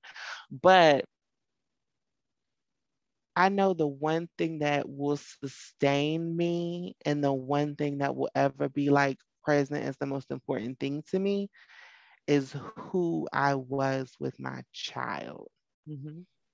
Like my sharing of DNA with him, my loving and singing and quiet time with just him. You know, I I think that pregnancy after loss is equally as difficult. Yeah. Because there is anxiety, there is a lot of things that come into play, and you know, your mind just does certain things. I mean, I did some earlier this week that, you know, we'll see what happens in two weeks. Mm. But um it doesn't um, change your it doesn't change your loss it doesn't change what your child meant to you it doesn't mean that you won't feel any pain after your new baby comes yeah um but i know all of these escapades that you have they fun they're a lot of fun but nothing tops that sound of that heartbeat nothing tops the feeling of the butterfly flutters.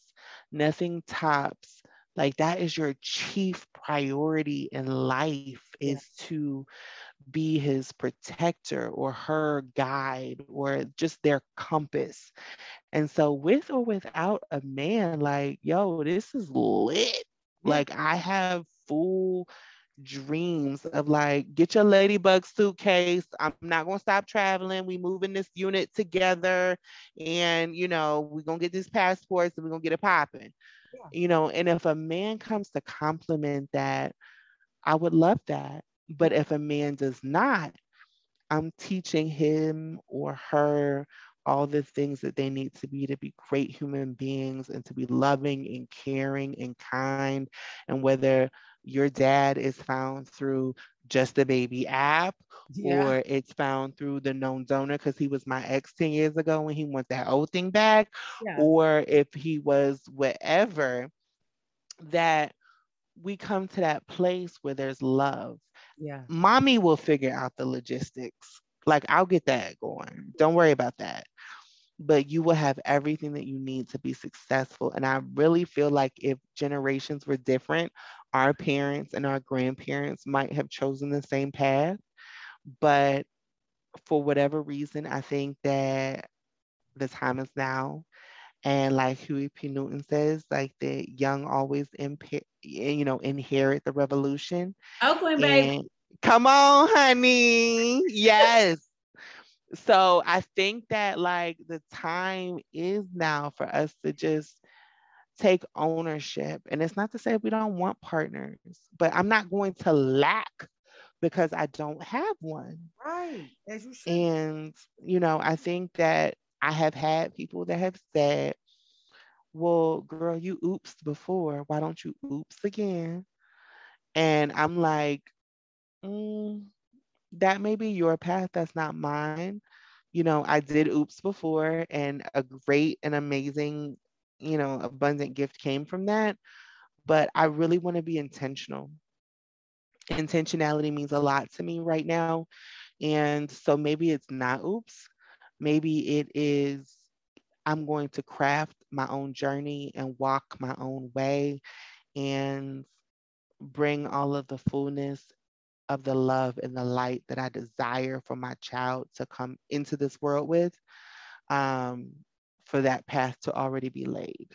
Yeah. And then you know, if I oops along the way, you know, it's fine. I then you just oops. yeah, oops. And ain't But no oops.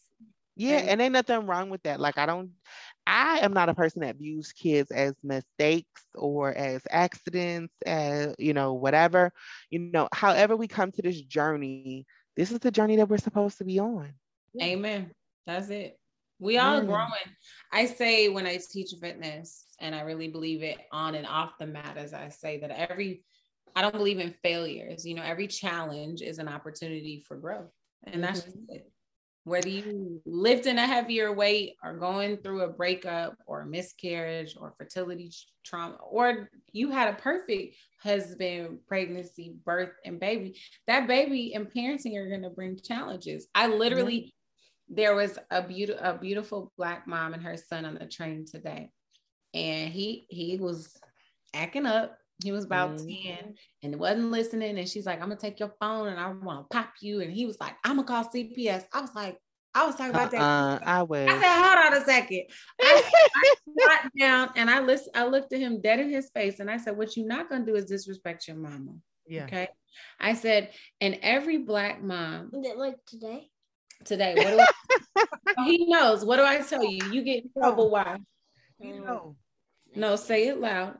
Because what? I want to be the best as I can. I, I love I, it. I love it with his crown on. Yes. Yeah. So he knows that when he gets in trouble, you don't get popped that much. But if you have to do timeout or whatever, it's because mommy wants you to be your. Best as I can. Mm-hmm. Yes. I love that. Yeah.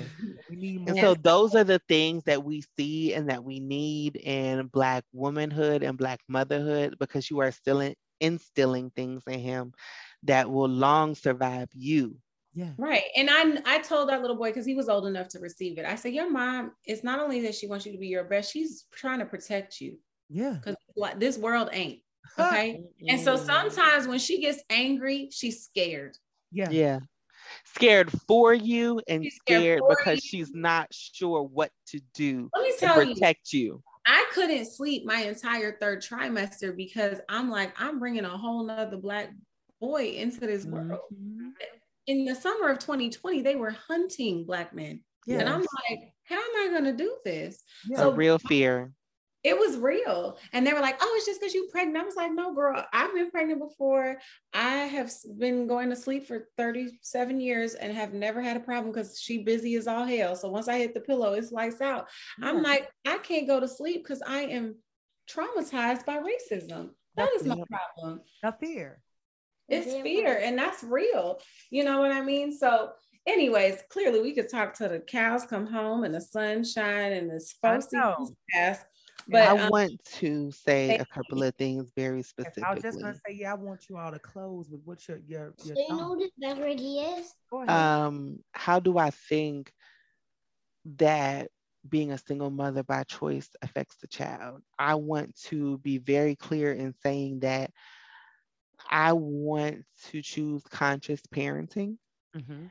And in doing so, I want to be very honest with my child that there was a very deliberate choice because there are people who are even married and have oops babies Yeah. you know, I want to be very clear with my child that mommy went through the storm to grab for the sun, moon, and the stars to have you. Yes. And so it doesn't mean that you are the only thing that's good in my life, but you are the best thing that's good in my life. I love. And there is someone out there that helped to make you, Yeah.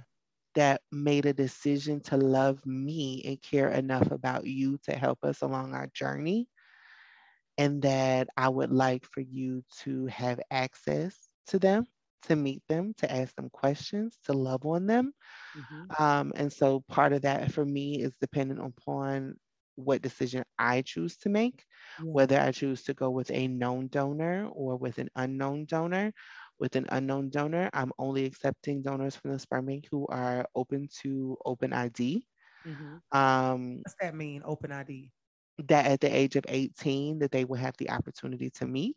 Okay. And from that point further, that the biological donor and the child will be able to continue on that relationship based on their personal decisions as adults. Gotcha. Um, I do feel like sperm bank donations at this point for me felt very isolating. So I'm I am stepping away from the sperm donor world. Um, if I choose to do a known donor who I have developed an, a relationship with through um, an app or another third party or an ex or a friend, um, that's probably something that's a little bit more aligned with what my goals are. Mm-hmm um, how do you protect your peace in this process is that there is no guilt, there is no shame, there is no um, second guessing, there is no how to like almost for me because i i met a donor on the app and dude is cool and i feel like i might mess around and like the nigga so i kind of you know backed up from him yeah. because i don't want somebody to muddy the waters with what yeah. this needs to be and so at the forefront of my mind, my heart, and my desire is like whatever is best for the child. I don't want any awkward um, situations or acquaintances. For me, I know that outside noise is just that.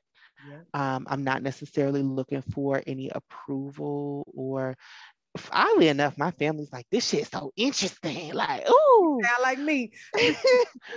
you know, but there are people like my one cousin that was like, well, just oops again, you know, and that's great if that's that happens to fall into your lap, but I have no shame. I think transparency breaks down walls. Yeah. I think that there are women who need to hear these stories.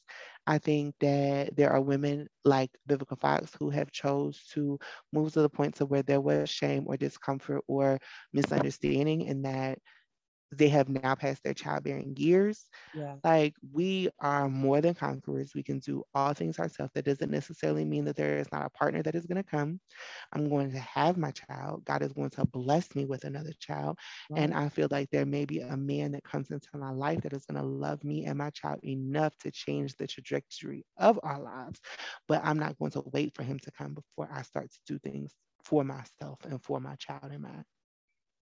And I love that because it's encouraging, I think, to me, and I know listeners in the demographic who typically tune in because it's still a very scary thought for me, you know, not being married and just now moving away from the notion because just to be, and me being transparent, I grew up with uh, one of my sisters was a teen mom.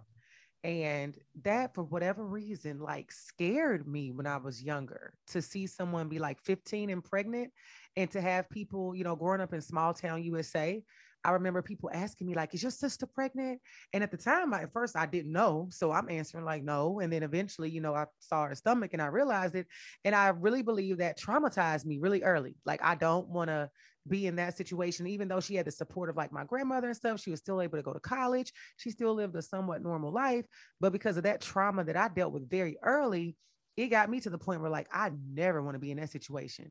And even though I've gone through life and I've been you know, what I would consider successful in my career and personal endeavors, it wasn't until I would say probably a year ago that I got to a space of recognizing that, like, if I want to have a child, that it is okay if I do it and I'm not married. Like I can do it on my own terms.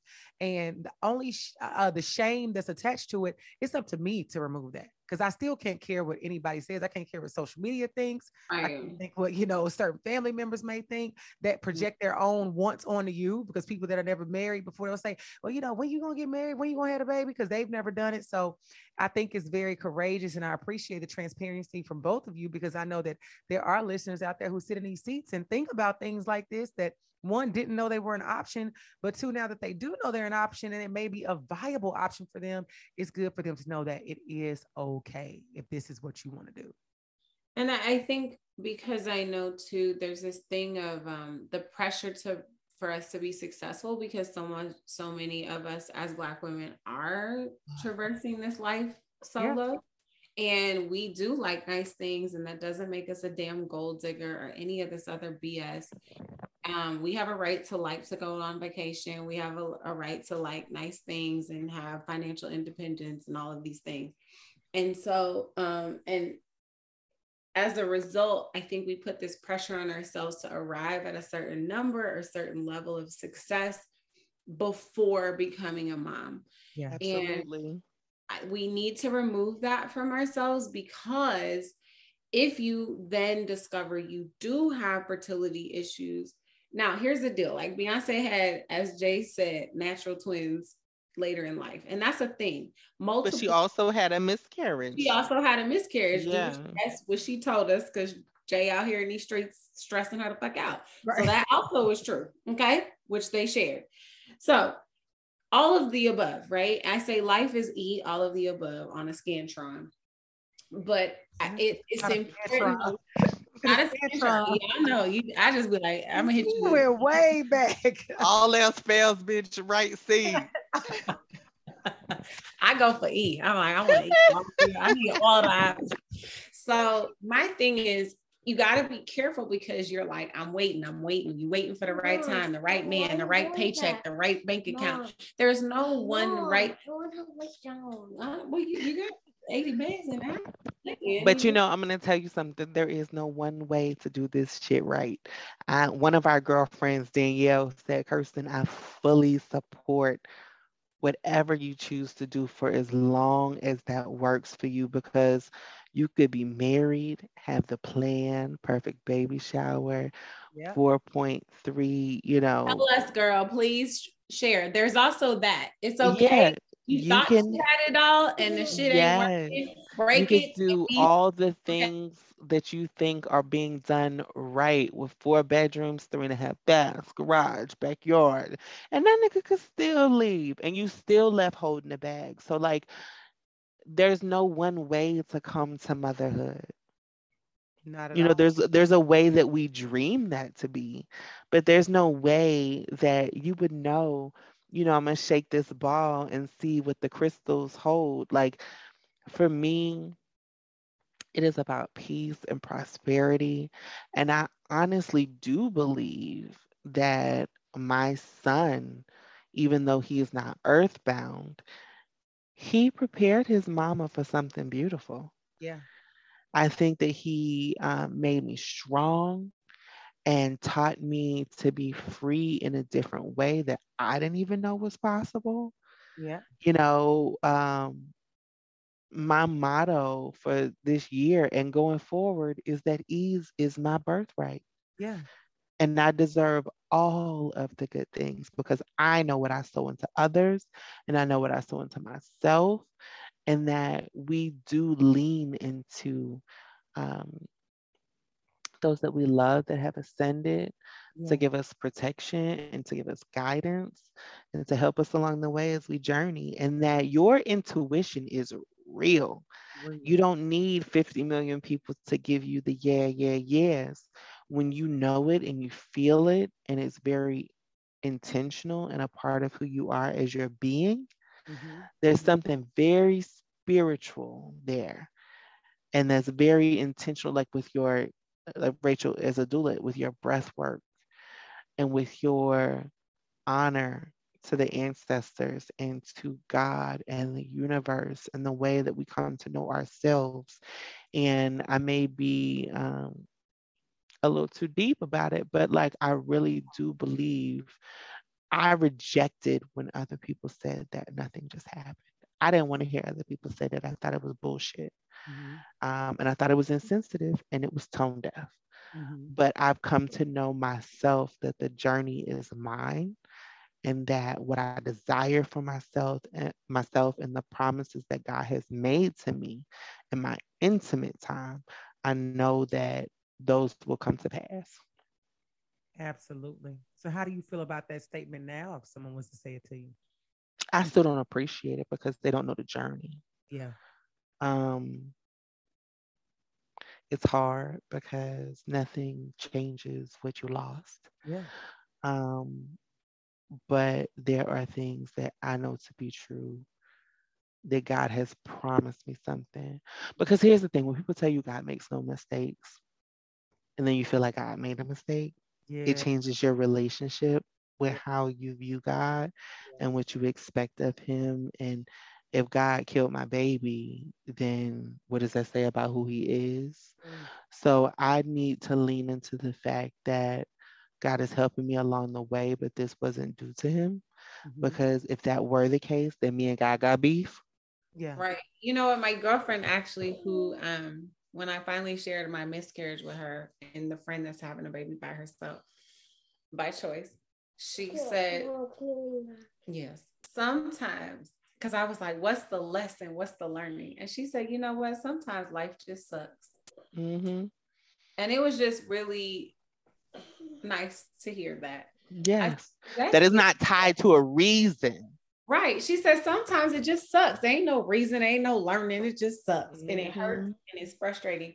You know what I mean? And I, I have to say, my midwife, it you know, immediately I blamed myself and I had traveled and I can you make me. Make you comfortable. Okay.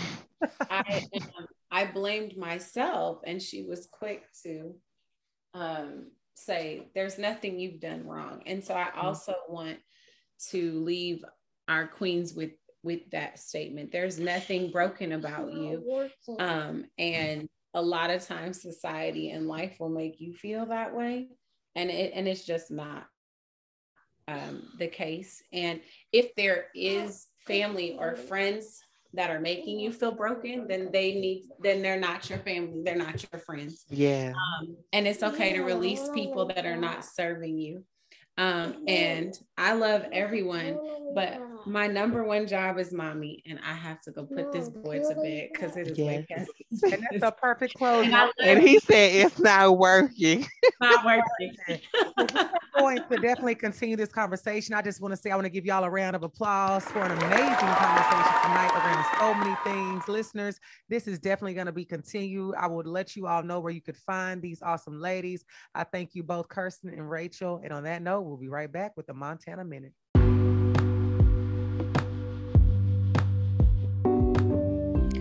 And now this brings us to the Montana Minute. So, you might have noticed that this episode was a little different in a sense of some of the behind the scenes interactions and other voices you heard on the podcast. I wanted to allow that because of the organic nature of what was happening. And since this episode is about being a mom, why not let the kiddos stay in the audio? So, I truly enjoyed it and I hope you did as well.